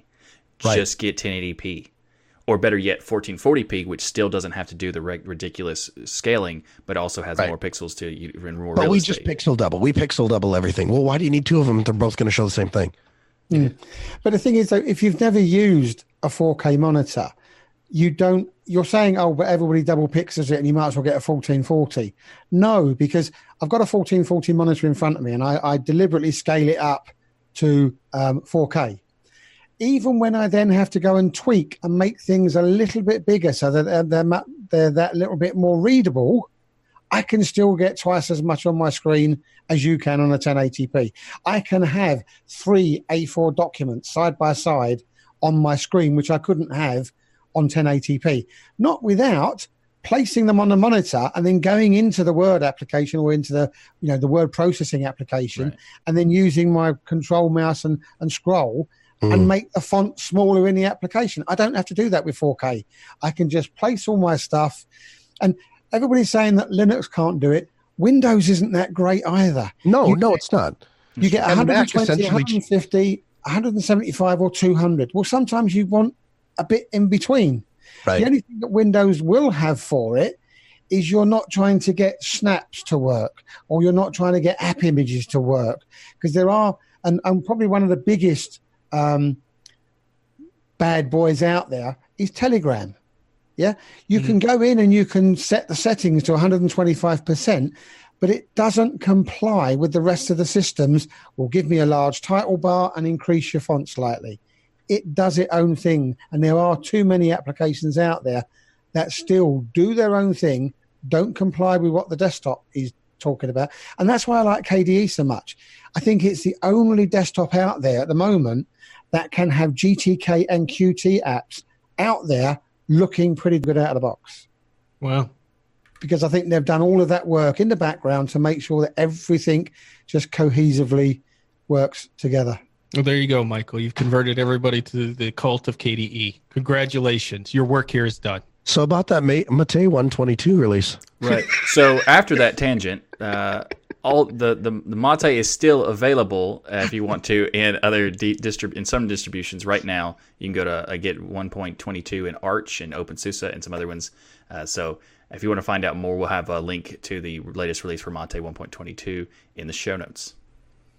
So, in our hardware news, there was something interesting that popped up. NVIDIA bought Mellanox. So, I wanted to bring this up to the group because uh, NVIDIA spent a lot of money here uh, buying this company. This acquisition was $6.9 billion, which I think we hear some of these big numbers so much that we really don't stop to think about how much money that right. For perspective, that is six Instagrams. Wow, six. They bought six Instagrams worth of a company. Right. Now, Mellanox. What's interesting here is Mellanox describes itself as a leading supplier of end-to-end Ethernet and InfiniBand, infinite band intelligent interconnect solutions and services for servers, storage, and hyper-converged infrastructure. So that's what they describe what they do. NVIDIA wasn't the only one looking to buy this company, by the way. They bid up so high because they were trying to keep it from the likes of companies like Intel, who were also bidding to get this company. So I guess it's pretty cool to outbid Intel on something because I think that would be pretty hard to accomplish. But NVIDIA is pretty big. Um, the acquisition gives NVIDIA a much more diverse portfolio in areas such as networking and cloud computing. So I'm hoping that if NVIDIA is getting more into cloud computing, and we know without a shadow of a doubt, the winning operating system for cloud computing is Linux, does this mean NVIDIA is going to show more support and more interest in Linux in the future here? And was this a good move from NVIDIA to get into cloud computing, or are they just scared the GPU market slipping away from them? I think it's a good move for them, and I think it will result in in capital for them. I'm not sure it necessarily helps us on the desktop, right? I feel Mhm. like these companies tend to do what's in their best interest financially, and I'm not knocking them for that. That's why they go into business. Good on them. But the idea that because they're going to make huge investments in cloud computing means that they're going to support things on the desktop, I don't think necessarily translates. Look at Google Drive, for example. All of Google's data centers, Google Drive itself is completely run on Linux, and yet we still don't have a drive, an official drive client for Right. Linux, right? And the same could be said about Microsoft. Look at how many Microsoft products run entirely on Linux on the back end, and still don't have a front end version for Linux. So I, I feel like that's there's not necessarily a one to one translation there. Mhm. point. So, Michael, what do you think about this? Oh, never mind. You're on Team Red. Uh, Zeb, what do you think about NVIDIA buying uh, Mellanox here? Is this a big win for them?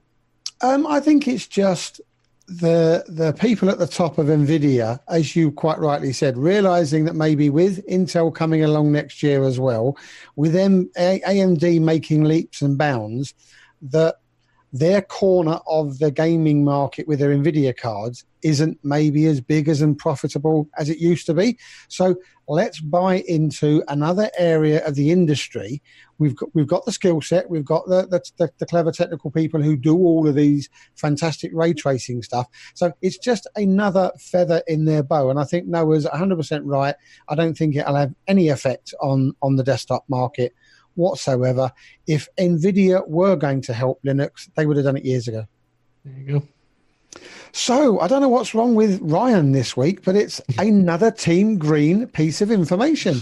Yeah. So NVIDIA have now produced an inf- affordable developer ARM based module for just $99, and they've called it the Jetson Nano or Nano. Now, whilst it's not as cheap as other offerings like the Raspberry Pi, the device is packed with a lot of oomph for the pricing. It comes with an, an NVIDIA Maxwell 128 NVIDIA CUDA Core GPU, a quad core ARM Cortex A57. Sing to me. Um, say again? You're singing to me here. Keep going. Keep singing, yeah, yeah. Um, it's got a weird form factor, and I don't know why these people keep putting things in millimeters because I understand feet and inches, so I'll have to convert that in a minute. Um, it's got four gigabyte of LD or LP DDR4 memory, a 16 gigabyte gigabyte eMMC ROM, I guess, four USB ports, HDMI, Ethernet, camera connectors, micro SD. So I can read all these facts and figures all day long, um, and but I don't I bought a Raspberry Pi and I ended up giving it away to somebody who I knew would use it more. So this isn't really my area of expertise, but again, it's it's something that I can see a lot of hobbyists wanting to get involved in. Because correct me if I'm wrong, Noah, is not that NVIDIA Maxwell 128 NVIDIA CUDA Core GPU part of the handheld device, the gaming device? I'm not sure if it's part of the handheld device. I think what they're aiming for is essentially a lot of AI stuff, right? Mm-hmm. Yeah, I think there's the AI stuff, and then there's the what? Well, this is kind of AI stuff too, but the robotics section of this because you have all of the connections here to make full rope. In fact, they sell a kit that this this they have a separate development kit to turn this little device into a robot uh, with the cameras and everything else on it. So this is just wow. it's not really a competitor to the Raspberry Pi, although that's the mm-hmm. I, I utilize that example just to say it's it's like that. You get this yeah, board, yeah. same market. Yeah, same market. It's got all of this really impressive technology on it for the price, ninety nine dollars for all of this, and you could really have a lot of fun. I think doing projects on this tool Mm-hmm. And I think what gives it its biggest advantage is the amount, uh, is the fact that, of course, you get this GPU on here, this higher end GPU, uh, which can do far more complex mathematics and things out there than your standard, say,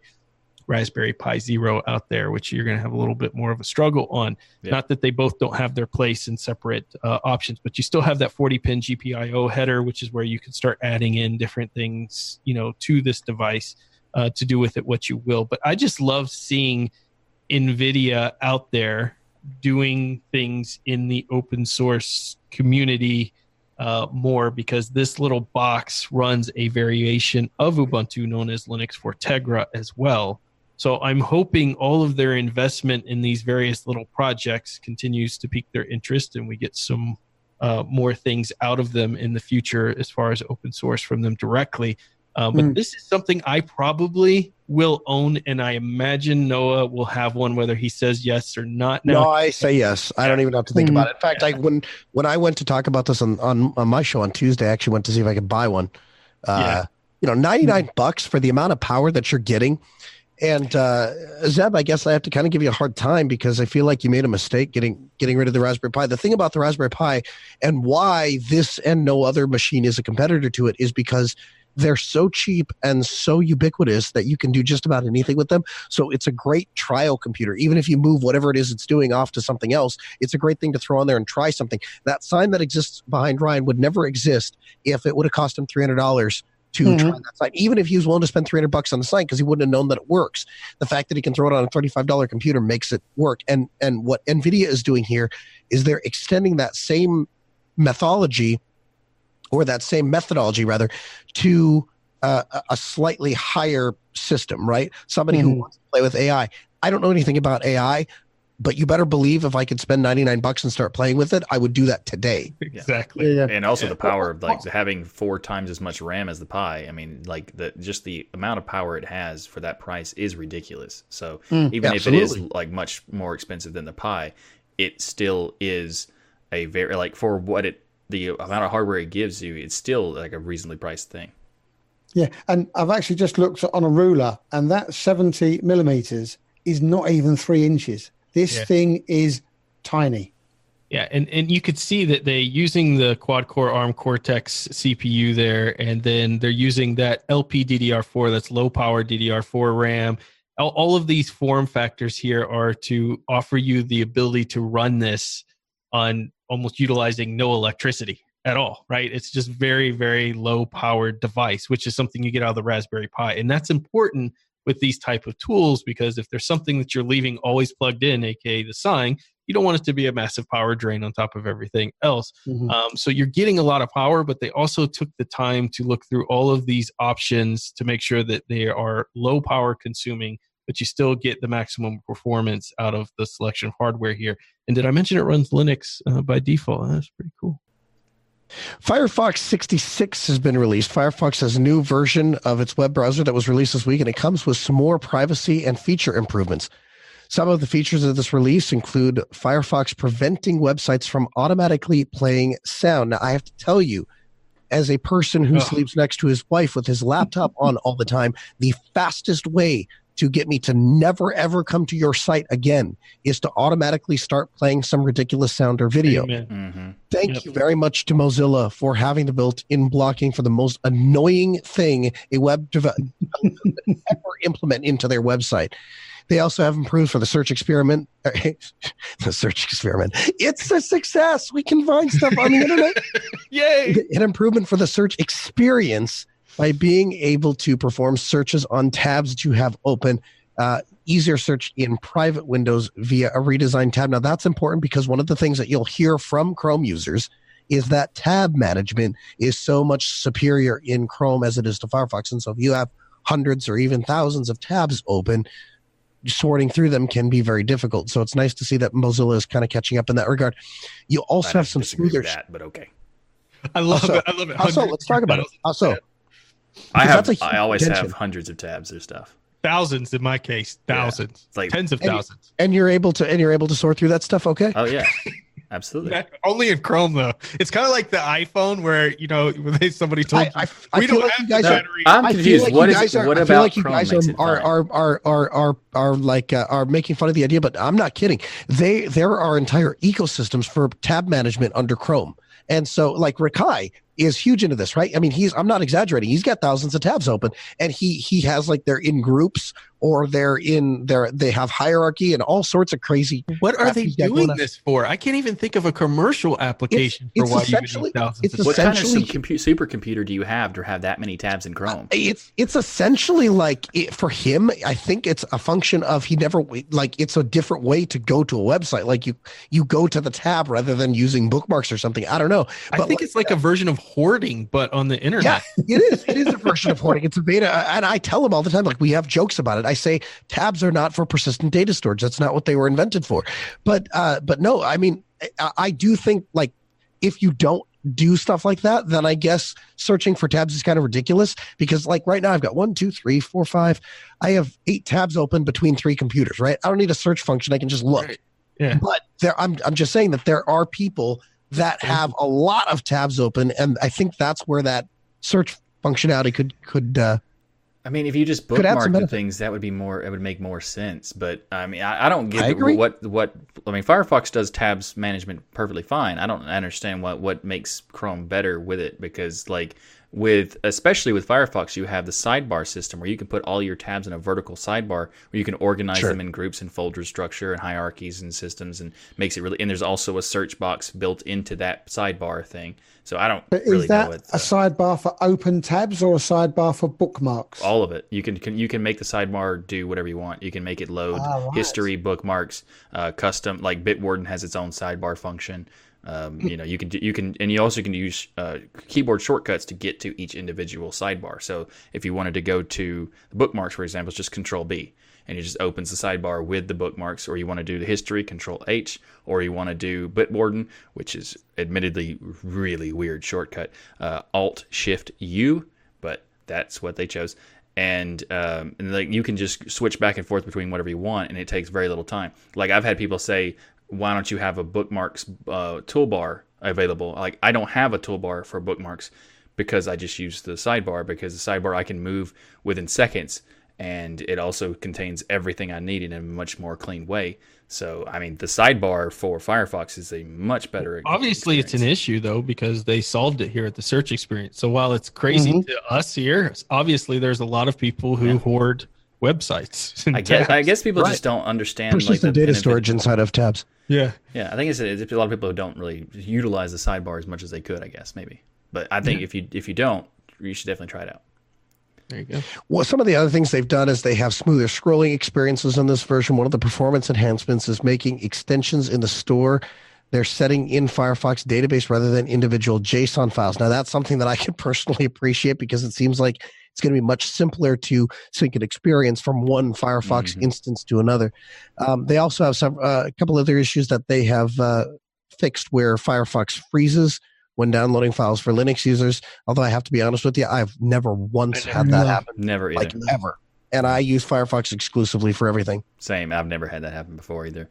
Um, but I would say, like, we, we kind of talked about it a little bit, but this is, it, it doesn't seem like it's as important, even though you kind of, we kind of talked about it, but not blocking videos from launching autoplay is the most, like, blocking yeah. the video from playing awesome. in general, I don't care. Like if they wanted to autoplay the video but not the audio, fine.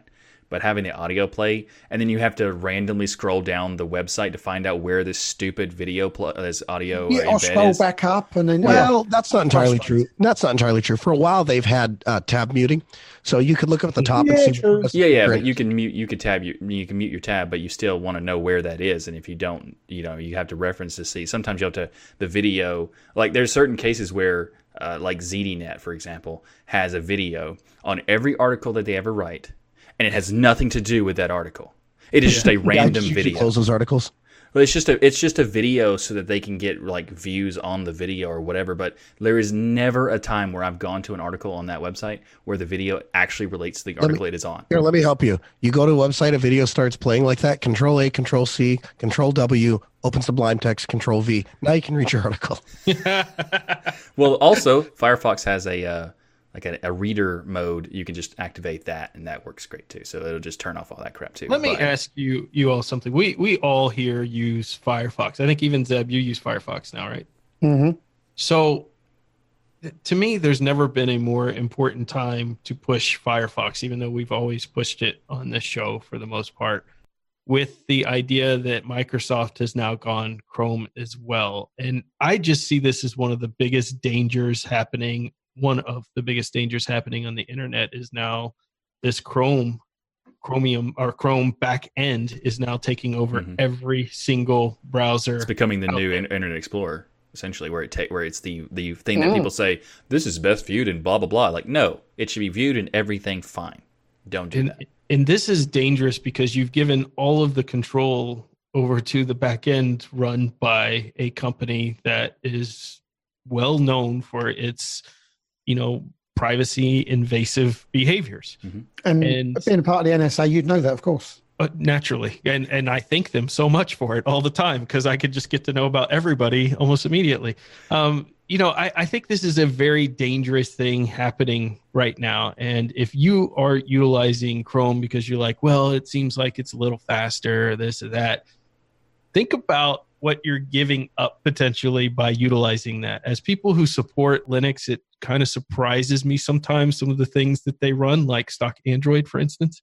When we sit here and talk about privacy and security and then walk around with something that has way more personal information on it and way more privacy invasion than Windows 10, give Windows 10 crap for it, but still carry around our stock Android device. Th- these type of things confuse me.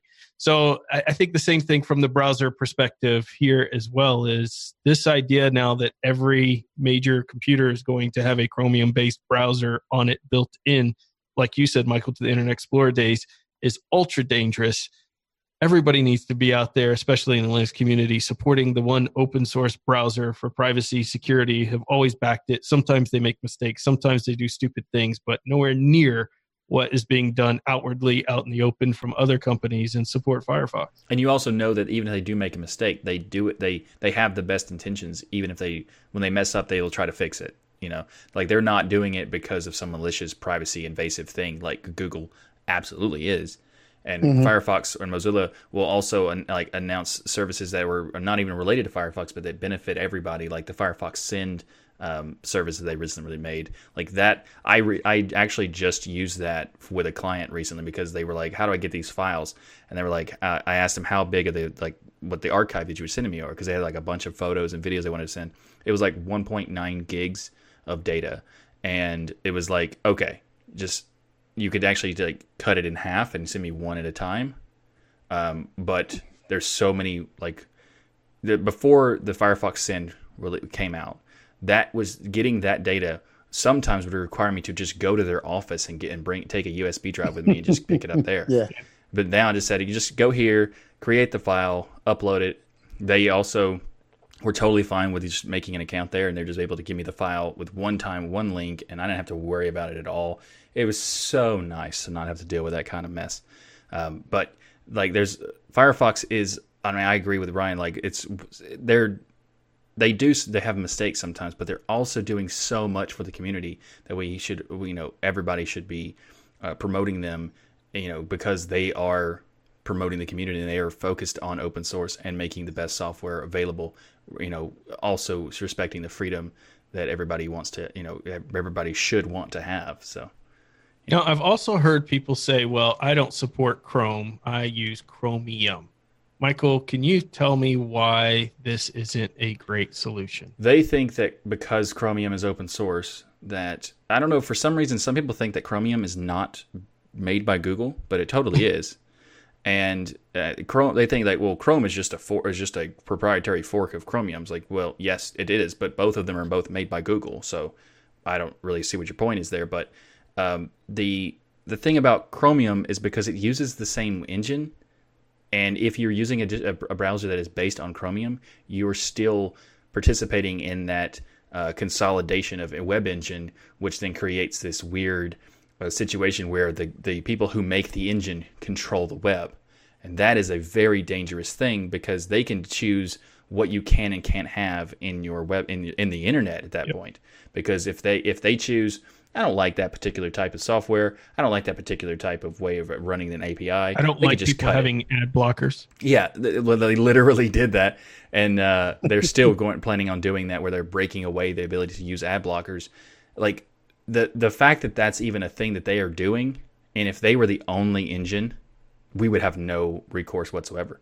But right now, we have the ability to say, I'll just use Firefox, and then everything that we want to use is available. Like, and to be clear, important. that that whole engine issue is about to get a lot, a lot more competitive, right? Because Internet Explorer is going to go over to the Blink engine, and so you're going to have upwards of 85% of the entire internet using essentially Chrome versus Firefox. I mean, there's a couple yeah. other ones in there that might equate to a percent altogether, maybe if they're lucky. Uh, but so it now is really the most important time to jump uh, in on the Firefox bandwagon and and start getting involved with the Firefox project and start using it and start advocating for it. Uh, because I think they're going to be up some against some stiff competition the next couple of years. Yeah, yeah. I, I totally agree. And also, Firefox has better features too. Like I'm gonna make a video about it just to show it. like here's all these different thing, things that are so amazing in Firefox. Containerize. The container That's tabs is one of the most important ever. things. Like that is so good. Also, the keyword uh, keyword shortcut for bookmarks is incredibly useful. That a lot of people don't even know it exists in Firefox or what it is. And essentially, you just say, "I want." Uh, take a bookmark, add a keyword to it, which is like, like you know put a couple letters. So if I want to open YouTube, I just put YT and push enter on this on this address bar, and then bam, it goes to it. Like there's so much you could do with Firefox anyway that a lot of people aren't giving it uh, you know attempt because they're like oh it's slightly slower in some cases on some websites well if those websites are created by google who creates the web engine that kind of makes sense that's not a reason to worry about it like i think you should like oh it takes like four milliseconds longer Right. Yeah. So you heard it here first. Coming to a YouTube channel near you soon in 2020, Tux Digital does Firefox. There you go. We'll see the video yes, in 2020. 2020 thank you. Thank you Zeb. You were totally on on point right there. But something that has come uh, recently and not in 2020 and that is openshot has released their newest version of their uh, video editor. If you're not aware, video, uh, OpenShot is like a is a video editor that is kind of designed for uh, getting really getting creating video edits in a easier way to get it like a really quick uh, low barrier to entry to get it because like it's very similar to how you do like the splits and cuts. Uh, but this latest version of 2.4.4 has been cl- uh, said as being the best version yet of OpenShot, and it contains a lot of performance and stability enhancements that a lot of people are, are, are have been wanting for a long time. So one of the things that they added was a new feature for keyframe scaling. So you now have the ability to um, be more reliable for and, and properly scaling when you do uh, uh, changing the frame rates. So if you change the frames and you're for like animations and, and whatnot, it allows you to scale it properly so that you can do like speed ramping. So if you have mm-hmm. a video where you are recording in a really high amount of frames, you can control the speed ramping better. So like if you want to do slow motion, so you record right. in six, uh, 120 frames rather than 60 frames and then lower it down to 60 and it does like a slow motion effect. It's like they're make, improving the uh, keyframe scaling for that, which is very nice to see. And also, I think the improved SVG importing or rendering is much better.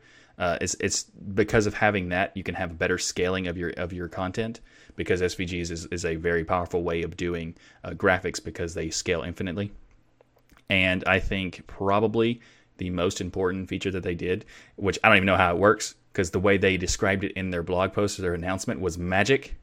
So they said they have a relative file path structure allowing you to have completely portable project folders or uh, you know just project uh, files in, in general. So what it does is that it you take a file that's on your computer, you uh, put it into your project as the the full path to that file, and then somehow when you save it, it turns into a relative path that then when you move the folder around, will figure out where that file is when you reopen it turning it back into a full path.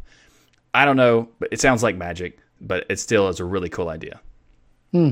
Do you believe in magic? Well, I do. I thought this was a pretty awesome uh, setup here that they have uh, for OpenShot. Uh, some of these things are, this happens all the time. I need to make room on my computer. I move some files off. It breaks one of the projects when I do that, when I go back to edit it later. Very important stuff. But one of the things I thought was the most interesting is that the developer Jonathan Thomas, who I'd love to have on the show uh, eventually, is now working on the project full time. And I think that is generally a great sign for a healthy project when somebody has enough community support, donations, those type of things that they can do this full time. And it also means you're going to see a lot likely or should see a ton of new improvements and things like this continuing to happen as now they can dedicate instead of having to go to a normal job and then come home and take your family and then try to build a video editor.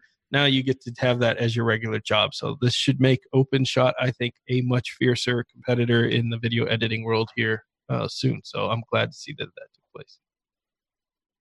Do you how do you where do you view openshot fitting in ryan? As a person who makes content day to day could you live in openshot or is it just not there yet you know what's interesting is I got such a bad taste in my mouth with OpenShot when I first started looking for a video. This is years ago, and when I was creating, at first I was like, "Wow, this is so simple. All the cutting, trimming, uh, snapping, things like that were even easier than Caden Kdenlive as far as the initial GUI, and the GUI looks better, I think, as default."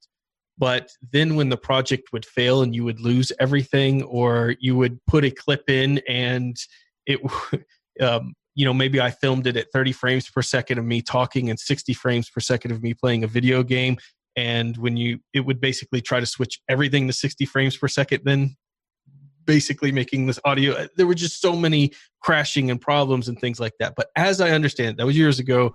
OpenShot has come a long way. I guess I'm so far removed from it now. It's not something I'm so used to Lightworks and caden Kdenlive. I probably am not going to go back and just relearn something for the sake of it. But OpenShot is very much to me that um, thing we would push. Hopefully, if, if all those things have been fixed, new users too is this is something if you're just wanting to do basic family photo editing, that type of stuff, Yeah. uh, or you know basic video edit. It's this is the tool to utilize, and maybe it'll become more than that. Maybe it is now in the future, but that's kind of where I see it is somewhere in between the hobbyist and Yeah. getting to pro. I think it's more of a. It's kind of like the the. It's a good point to say it's like the beginner stage of an editor because it has all the the fundamentals of it, but it doesn't have. Uh, long-term production value benefits like for example they just recently added some other stuff like the version 2.4.3 was like i think the first version they added waveform on the clips which without waveform on the clips you can't zoom in and edit really like detailed uh, you know production edits Such an important feature. Yeah. it's like so like and it, so like when OpenShot had this ability to zoom in all the time, it was like, well, what are you zooming at if you don't have waveform on the clips? So like there's certain things that they are you know adding new and new features. At, at- by the time they get um, ready to uh, you know like do 3.0 or something, I think that it would be a valuable. Um, app, application at that time but i think right now they're still trying to do catch up to other editors that already exist Yeah. but at the same time, it is worth saying that if you aren't, uh, you know, used to doing editing, when um, Kdenlive has a, some, it does have a little bit of a barrier to entry because you have to learn how it works and how the specific uh, controls are, are built into it. Uh, whereas OpenShot is very clean. I'd say it's like kind of like if you, it's like an open source Windows Movie Maker or iMovie or something. That's exactly what I was thinking. Windows Movie hmm. Maker. Yeah. So, for as someone who's considering to put different content on my YouTube channel other than caravans smashing all over the place, would you recommend starting off on OpenShot because it's going to be that little bit easier, and then as I want to become more sophisticated, moving on to Kdenlive? No, I think someone who's not intending to get to the point of doing sophisticated uh, production, then yes, you should use OpenShot. But if if you just want to do like uh, I want to edit some home movies or something, it's just casual editing. But if your intention is to do it more at, at a production level, you should just start with Caden Kdenlive and then just learn how it you know deal with the And bite the barrier. Yeah, because then you're you're gonna learn you're gonna find features that are in Caden Kdenlive that are not in OpenShot, and once you like if you started learning OpenShot, you're not going to be able to uh, transition very well because it, they they work very differently. Like they have the same fundamental structure, but they they work differently. So you're gonna have to learn new things anyway. So I would just say just start with Kdenlive at that point if you're gonna Yep. if you're gonna do production level stuff anyway. Agreed. Cool. So next up in the news is OpenXR 0.90. Now, the reason why I thought this was particularly interesting is because Noah, you are going to be building a VR setup soon. Is that right? I am in the process of building it now. Actually, well, I, you know, I've ordered the case. I think I've settled on a case, and I have. uh Did we decide on the 580? 580 or 590, I think. I think Okay, whatever that was. Yeah. Whatever, whatever that was, 580 or 590, whatever you recommended, that has been ordered. It's sitting in a box. I haven't opened it yet. Uh, so yeah, the process has begun.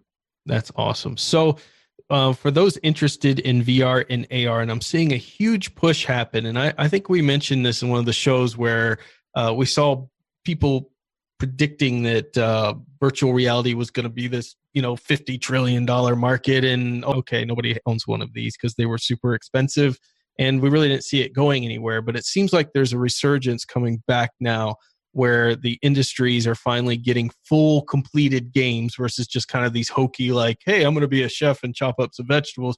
We're getting full actual games from game studios.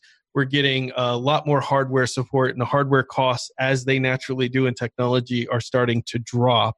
And so uh, for those not familiar with OpenXR, Khronos explained it in their announcement this way OpenXR seeks to simplify AR VR software development enabling applications to reach a wider array of hardware platforms without having to port or rewrite their code and subsequently allowing platform vendors supporting X, OpenXR access to more applications. So, a big paragraph to basically say we're creating a standard and it's an open standard.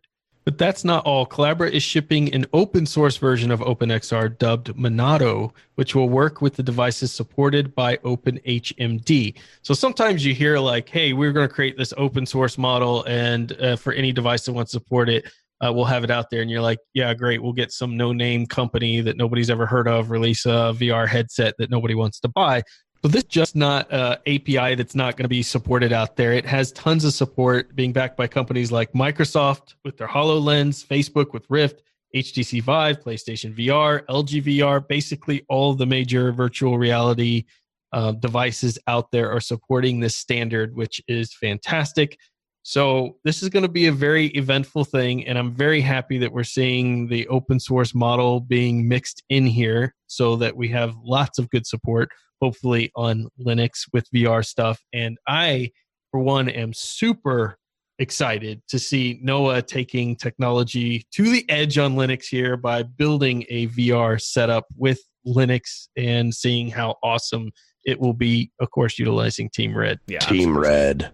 Awesome. You. I think uh, virtual reality has the uh, distinct possibility of destroying society uh, as as I watch how, like you say, it is taking off like wildfire. Every time you turn around, somebody who's interested, if they're getting into gaming, they're playing with virtual reality, and even if they're not into gaming, they're playing with virtual reality. They're they're buying those Samsung, uh, you know, uh, hundred dollar glasses or whatever that you put your That's phone right. in, and and and and so the, the the issue is, I know people today Michael, that don't leave their computer because they are so attached to you know their their online life. Can you imagine the world we're going to live in if we get to a point where people go i built a house. I have a theater in my house. And why would i ever want to take my vr glasses off and go back to the real world where i live in a crappy apartment? Yeah. I like my huge awesome house that i built in vr land. And i, I feel like that is going to be the downturn of society. I really do man yeah, I mean, if you look at it, there's a lot of science fiction movies and TV shows mm-hmm. playing off of this idea right now, uh, where people just be basically look like sickly corpses laying in a bed with a HoloLens on and living their life through an avatar. And you know, it is an interesting problem that society is going to have to battle. There are literally addiction groups for games like World of Warcraft, which mm-hmm. don't require VR headset, aren't very realistic but have that constant grinding and social um, aspects built in without you know actually having to physically see other human beings makes me think I want to get into one of those games now. No, I'm kidding. Uh, but I, I, do think it's an actual issue that we're going to have to face in, in setting up limitations for society. Also, think about HoloLens, this idea, and you are more familiar with this than any of us, Noah, but the idea of taking your Google glasses that you had and Microsoft seems to be taking that to a whole new level. But this idea of having a constantly connected world, right? Where I mean, just the other day I saw this guy on a flip phone, on a flip phone in this day and age, driving down the road at 70 miles per hour on the highway trying to read a text message on it. I mean, imagine if they have HoloLenses on from everywhere. It's crazy. Here's the the thing: the Google Glass, which I'm actually I have on because I was playing with it just the other day. Um, the this actually enhances life right? Like I really believe it's it's a it's a second function life. So the display actually hovers above your eye and gives you real time information about what's going on in life. So, as an IT consultant, when I walk into a building, the number one complaint I'm dealing with is we don't have Wi Fi. If I can walk into a building and go, and without ever opening my laptop, look up and go, well, I'm getting an IP address from your DHCP server, and it does look like you have a connection out to your WAN connection. So it's probably something on the computer. Let me walk over there and fix that. Boom, I am instantly more valuable to that person. And that is super impressive to other people around me. And when I am standing there, and it, like one of the things it did was, uh, is is giving you real time information about stuff, and uh, without ever taking my eyes off of a conversation, can uh, be become aware of of new piece of information it, it, it enlightens the conversation and changes your life in a way that I can't even begin to describe. And it's just a darn shame that these did not uh, these did not take off more than they did. Um, you know, having the camera on the front, being able to capture ridiculously adorable moments for my kids is a huge thing. So I put these in a totally different class than VR. Uh, these I 100% support. VR kind of scares me. Right. So he's, he's but the good thing about this OpenXR project is that or the standard that they're trying to build is going to, is going to make a standard between AR and VR so that they still get the right. benefit if you if someone wants to use AR they'll still get that. And I do agree that AR is a has a a much more uh, tangible benefit right now, especially with like like the Hololens is a really cool concept too, but um, the just v, uh, AR in general is pretty cool because you could like just go like one of the things I saw that was really cool is there was this AR uh, app that you could like show some uh, a various different language of some words that's on a sign at like maybe you're traveling or something and you have a sign that you you go to Montreal and it's in French. You can have it automatically translate on the screen what it says as you're walking. Yeah, like that's or, a very cool idea. Yeah, that's awesome. So, some more gaming news is Google Stadia. Google has released their Google Stadia game streaming platform. Now, before we get into the details of this, I'm just going to put something out there for you guys, and you can tell me why I might not necessarily be right. Everybody is talking about this is going to be great for gaming on Linux. My question is yes, you'll be able to access this service, but it isn't actually running on your Linux machine. So we'll, we'll come back to that in a moment because this new streaming platform means that you you need no console or high powered gaming PC. You can play AAA titles from your Chrome browser or via the Chromecast on your TV.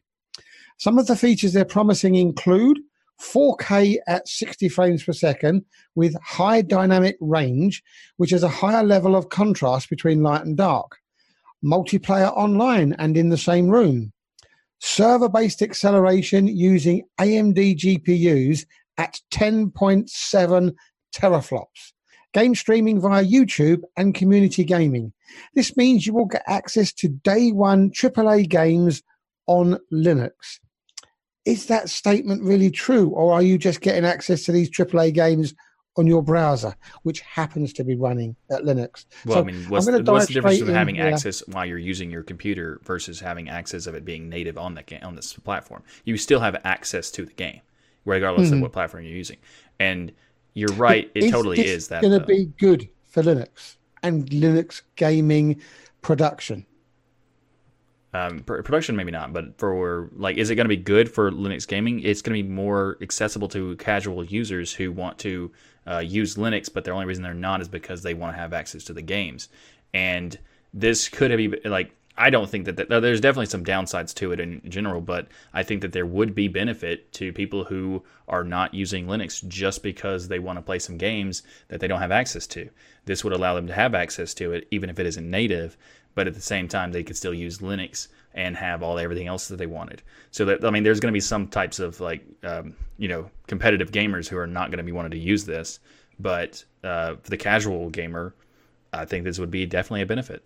Yeah, I, I think it's a shame that to when when I was on Noah's show and we were talking about this, you know, I think it's a shame that like Noah said, they're going to have to write their games to work on these Debian servers to to work with them, but they're probably not going to take the time to actually then port it to Linux for us to just go ahead and run the game natively there, uh, which is how most people prefer. There is so much controversy around this idea of being able to play these games. At the end of the day, as somebody who's into technology and somebody who wants to see more people experience Linux, and if a lot of people's holdup is gaming and the AAA titles that they want to play, I think this offers them an option outside of dual booting and an option that doesn't require them to go spend another $500 on a PlayStation or something else to play those games. So that's cool. Mm-hmm. At the same time, it's Google, and there is no doubt that Google will find a way to ruin this product with privacy invading microphone turn on listening they already devices, are all, all that junk. They are they're already starting. Google assistant integrated from day one. Right. I, I mean, so it, it's just, you know, people in I know in the Linux community tend to give Microsoft a hard time, and it's deservedly so. But uh, Google to me is just out of the two. I'll I'll I'll wear Google glasses or utilize a, a or a Microsoft glasses or utilize a Microsoft product before I would touch a Google one because at least Microsoft has money they make elsewhere other than serving up ads, and Google really doesn't have a portfolio very vast in that. So I I I'm more excited for what this means for the industry and what we're going to see coming from the folks at Sony. Microsoft has a version of this coming out. I'm sure others will follow suit as well. I honestly don't. I, I don't hope that Google is is very successful with this, just because I have the feeling that it's going to cost people privacy to utilize it. Yeah, I agree with that. I don't I don't want it this to be successful, but I do think that if it was to be success or if it was successful, it would be beneficial in some ways. Um, but it is worth noting that in order to really support Linux and a gaming system, and as even on the servers of like they were using these Debian servers, even doing this, the more than likely thing would be that the developers would choose to support Vulkan, and by supporting Vulkan, it's one of the most fundamental pieces of supporting Steam Play. So the Proton uh, project w- is focused heavily on Vulkan, and when uh, Steam was asked how do they make it where their game would be supported on this, this Proton Steam Play thing, they said as long as it's working with Vulkan, almost guaranteed that it'll work on Steam Play. So if they do build it for Debian servers and they do only focus on that, there's still a potential that if they focus with Vulkan, we'd still have be able to use it in at least not natively, but at least with like Steam Play Proton. I think you'd have to ask what what do we think their end goal uh, for for what does game distribution look like ten years from now? And I think that the game industry would tell you that their desire would have game distribution to be much like the Netflix model, where people pay their monthly subscription and we get to control what content is available, who plays it. There's nobody pirates a Netflix movie. That's not a thing, right? You can't pirate off of Netflix. You either have a subscription or you don't, or you you know steal somebody else's. But the the the threat vector for pirating uh, content on Netflix is very very low, and yet. Um, it, I I, not, I shouldn't say nobody does, but it's very very low. And so I think the gaming industry is looking over there mm-hmm. and looking at what people are doing with the video and going, hey, all we need to do is put some X Y Z coordinates coming back the other direction, and we could do exactly that, and we'd make bank. We'd make way more money because people would have to perpetually pay to play those games and people accepted it with video maybe they you know nobody owns dvds anymore they just stream everything maybe they would accept that with games wouldn't that be great for us and our bottom line and that should terrify us yeah, I mean, mm-hmm. I agree, but there's also this there's there's technical problems with doing it. Like with a, a, movie, it's passive. You don't have to interact with it, and you don't have to worry about if there's a buffer because even a slight buffer, you can still watch the whole thing after the buffer's done. With gaming, buffer is not allowed.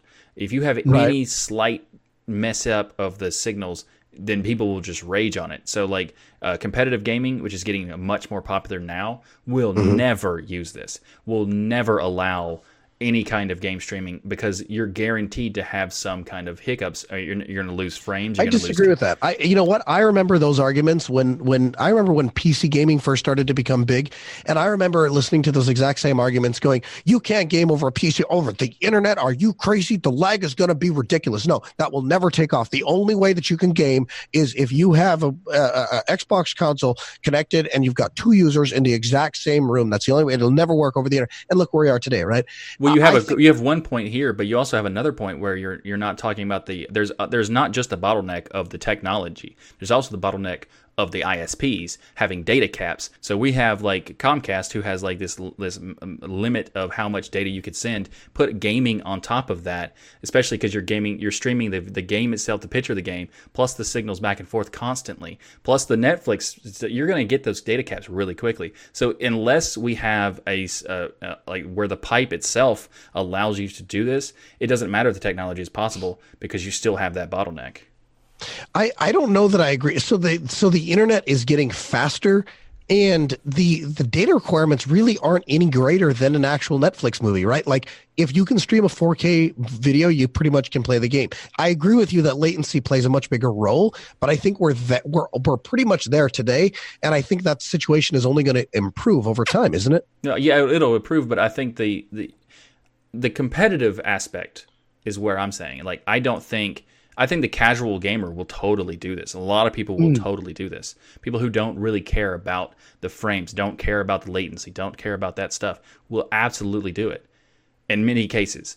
But I do think that the competitive aspects and the esports, they don't they're not even going to consider it because the the possibility of latency, the possibility of like limiting the frames, the gamers who who do this for a job are not going to accept it because they're potentially losing a, a advantages they would have of having high quality hardware and having hmm. access to the to, to this the, for like an SSD running everything having that ability and all you have to do is send the signals back and forth to the server like when you have you have to add all the extra stuff to it they're definitely not going to be wanting to do this. At least not for many, many, many years. Maybe even I think both of you are right to a degree, but I think you'll be surprised to see the pocketbooks come out, and you'll see your pro streamers switching to this just because they're paid to play it. on Streamers, yes, but not competitive yeah. gamers. Like um, I, I think you'll also well, I think they'll they'll they'll be Google or one of these companies, the smart ones, will go in and start sponsoring the very organizations where your professional players are playing and they'll be forced to play on it because it's sponsored by Stadia. So I, I think this is a situation where you're seeing sure. um, you're, you're seeing massive companies again take over these industries. Now, in this case, though, what's good is Google doesn't have the relationship with gaming studios like Microsoft or PlayStation or others have. So there's a real chance, unless everybody sits on their hands and does nothing, for a lot of competition to come here, which means the technology is going to get better and better and better, and compression technologies will get better, and lag will improve, and server farms are going to be everywhere to support and this. the internet itself will improve. And the internet itself will improve. So all you know, I'm not a fan of Google, obviously. Uh, I'm not. I probably won't be the first one to jump on. Actually, I probably will use it just because it's new technology. but I, just just to play with it. But I'm not a fan of all the idea. I like to use my computer and all the money I spend on it to be able to stream games and play at 200 frames per second instead of being like, hey, look, I can do 60. Yay! Uh, but it's cool. It's cool what they're trying to accomplish oh, yeah. here. I think mm-hmm. the competition's going to push things uh, forward for everyone. And while I while as soon as somebody else comes out with a product like this, I'll probably switch to it and not use Stadia. They're at least they're the first ones jumping out there with it. By the way, Microsoft tried to do something very similar to this with their Microsoft Xbox, which made them lose the entire gaming console market fight if you remember they when they were releasing the new xbox they said we're not going to have physical discs. Everything's going to be in the cloud. And people freaked out to the point where they had to go back and recreate the new xbox to have a physical disc to put it in there. By that time playstation had already dominated. But up until that point Xbox was the number one console out there. Then they lost nearly half the market share back to PlayStation when they did this. So it's interesting to see now we're more accepting of this idea of mm-hmm. all of our content being owned in the cloud, all of our content having the ability, because Steam and things like that are the same way, for censorship to take effect. Now imagine Google Stadia doesn't like your particular you know political stance and you stream games and they just shut you off their service this is a real problems now that we have when you have this kind of one sector control over. Yeah, there is big... another company that is already competing with it. I forgot what it's called, but it also starts with an S. Um, and I saw a review of them, like uh, not a review, but a demonstration of their their tech on YouTube, and it's an interesting approach because it's very similar um, in the way that it could work on any device as long as you have like a controller connected to the Wi-Fi and everything. So it's mm-hmm. it's an interesting approach, and I do think that it's it's it's totally as far as technology goes i'm very interested to see what happens. Right. and definitely i want to try it even if i did have no intention of continuing to use it. I still think that it's, it's interesting as far as the tech goes especially mm considering the stadia controller that google's making is going to have its own wi-fi connection built into the controller to try to alleviate some of those latency did, did i did i read that right? It's going to be something like 99 to 150 dollars for this controller yeah, it, it kind of makes Think sense. About what you're getting, you've got yeah, you've got a mini computer essentially at that yeah. point. So it's mm-hmm. it, essentially it is it's got its own uh, Wi-Fi connector in it, so it's it's got it's not only is it a controller which is around fifty dollars or so, depending on like how most wireless controllers are around fifty dollars or forty dollars. Then you have the extra in, added thing of having it, its own network connection to your Wi-Fi, so it can do the latency thing. And it kind of makes I mean it's expensive controller, but it does kind of make mm. sense for what it is. And if kinda you're sense, not yeah. necessarily purchasing the games, the investment isn't that much. So I don't know. I, I think it's interesting in general, and I am curious about its support on Linux and how we use it. But at the same time, it's Google. No matter what our stance is, raise your hand, or not. I guess say you will. Are you going? Who will use this when it comes out? I will. Yeah, I will. I will.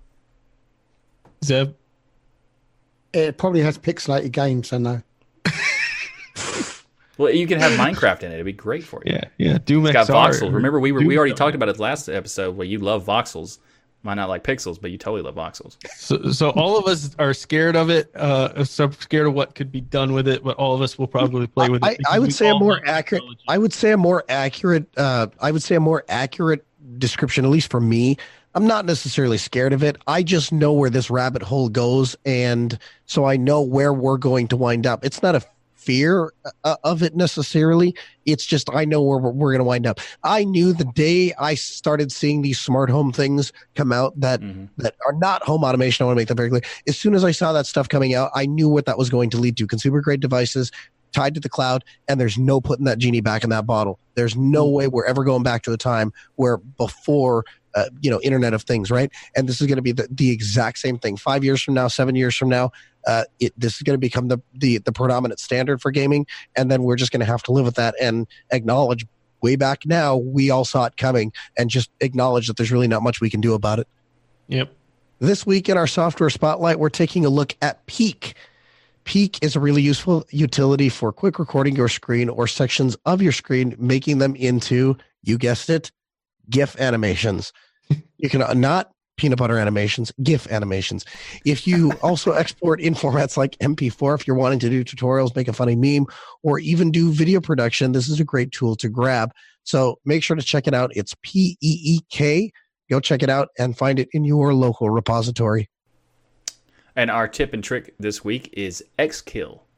There are a lot of ways to kill, you know, these pesky programs that won't close. They're like, you know, frozen, frozen, or you know, they're not responding to you. Uh, this particular tr- uh, tip is uh, it allows you to open a, cur- a terminal, then type in Xkill, then hit enter, and you'll giving you'll be given like an X cursor to move around. And all you have to do is click on the window that you are wanting to kill, and it will just destroy it, like kill the process right there. So it's it's a nice way of easily getting access to uh, delete at Windows, deleting the application without having to worry about running what particular, finding out what ID the window has or whatever. It just launches this uh, this command, and if you're using something like a you know a, a launcher, like an app launcher, like uh, uh, Albert or KRunner or something that can easily have access to it at any time, or a drop down terminal, it makes it a lot easier to kill anything you want. It's kind of like a raid bug spray for your syst for your desktop. That's right. It kills on contact. I love this. And the other day I was uh, gaming with someone, and uh, the game had a bug in it. When you hit a certain point, it just wasn't working for anybody, and it would just kind of lock the screen up. And so I was like, "Oh, let me X kill out of this." And they're like, "What's that?" And I was like, "Oh, let me show you this whole new world." Because it's just so easy to type X kill and then click on the screen, and boom, it's gone, and then you can go back the rest of your day. Mhm. So it's awesome. Now, I don't know whether this is a feature or the, whether it was just me making a mistake, but I'm pretty sure the first time I tried to use Xkill, before I got to the window, I clicked on the desktop. Oh, oh no. I've never like- actually done that, so I don't know what think happens. I've never tried that either. that sounds bad. And I'm pretty sure I was in KDE at the time. So all of a sudden it was like, Oh, it, it might have everything killed KWin. disappeared. Yeah. Oh, that's interesting. Yeah. I mean- do, do not use Xkill and then accidentally click on your desktop. You'll That's be interested. fascinating. yeah, we should maybe like so, so, I got so- something to do after the stream. Yes, or test that out. but I also want to like send them in a bug report. It's like, hey, maybe it should not like give these processes that are de- de- Ah, an exception. ah. I've had to kill my desktop process. Yeah. Don't go that far. Let well, it kill I mean, okay, give KWin a, an exception because when it crashes, it just automatically t- pulls itself back up anyway. So it's it's you don't have to worry about it. Stop it. All right. So, a big thank you to each and every one of you for supporting us by watching or listening to Destination Linux. Thank you so much. We love our patrons and our coffee supporters. We just want to give them a special shout out for their support. I heard it too. That's right. It is coffee, and Ryan got it right this week. that is the way you can support the show. Ko-fi offers a nice monthly option that'll allow you to have the same perks as Patreon, but there'll be a link in the show notes on our website to join Ko-fi. The perks include things like access to the live shows, unedited versions of the shows, as well as our sincere gratitude. So you get the absolute worst show at the absolute most amount of money, and we appreciate you tremendously. And please get back to us and let us know what you think uh, or ask that burning question via numerous methods. Um, we can take emails via comments at destinationlinux.org. We've got our Telegram group, our Discord group, Twitter, Mastodon, and a whole host of other ways that Michael can tell you about on our website at destinationlinux.org forward slash contact. So please keep these comments coming and questions. Now, we know we don't always have the time to get back to every single one of you, but we try our best. So please be patient if we haven't got back to you. And we are now getting quite a goodly number of these. So don't be shocked if you come onto the show next week and your email wasn't used. It's not that it wasn't good enough, it's just that we're getting an awful lot of these to try and pick. So eh, it could have been because it wasn't good enough. Yeah. yeah. If it, it was praising Ryan in. too much, then we totally we, to, we can't put that in there. Yeah. or yeah. Michael. But yeah. No, I, am totally gonna put that one in. The one you wrote. Yes, of course. Uh, I'm not Brandon. I don't know what you're talking about. Uh, if you want to, our, our, content does not stop here because we have a lot of our own content, individual stuff, where we have our own channels and our own podcast in some cases. So if you want to find out more, you can check out uh, DasGeek. You can find out Ryan's content about various different hardware, uh, checking out all his really high end hardware that's really interesting to, to check out and see how it works with Linux. Um, fill your brains. You can fill your brains exactly. Go to youtube.com slash DasGeek to get that. You can also check out Zeb's content where he's going through it, plowing through a bunch of car- caravans on Euro Truck Simulator, and potentially some new content he's talking about doing yeah. it previously, like about you know we're going to see how well he gets uh, you know gets maybe he's in a test to see how how quickly he can get past the barriers of learning Kdenlive and, it's, and it's stuff like that. It'd be really interesting to see. Yeah, you can, you can, also check out my content by going to tuxdigital.com where you can find out a variety of different videos for Linux related, maybe even a Firefox video that I'm talking about uh, previously in the show, which will someday come out. I can guarantee someday. And sometime before 2025, he'll make it out. That I can totally guarantee that will happen. Yes.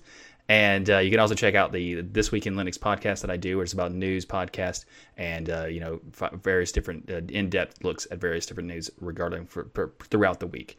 You can also check out Noah. He's got his show, the Ask Noah Show, where you can call in and have you can do uh, call in and have questions about uh, business, tech, or Linux related content, and he would be happy to uh, help assist you. You can find out uh, more by going to asknoahshow.com, and also be sure to like that smash button and share the show on social media.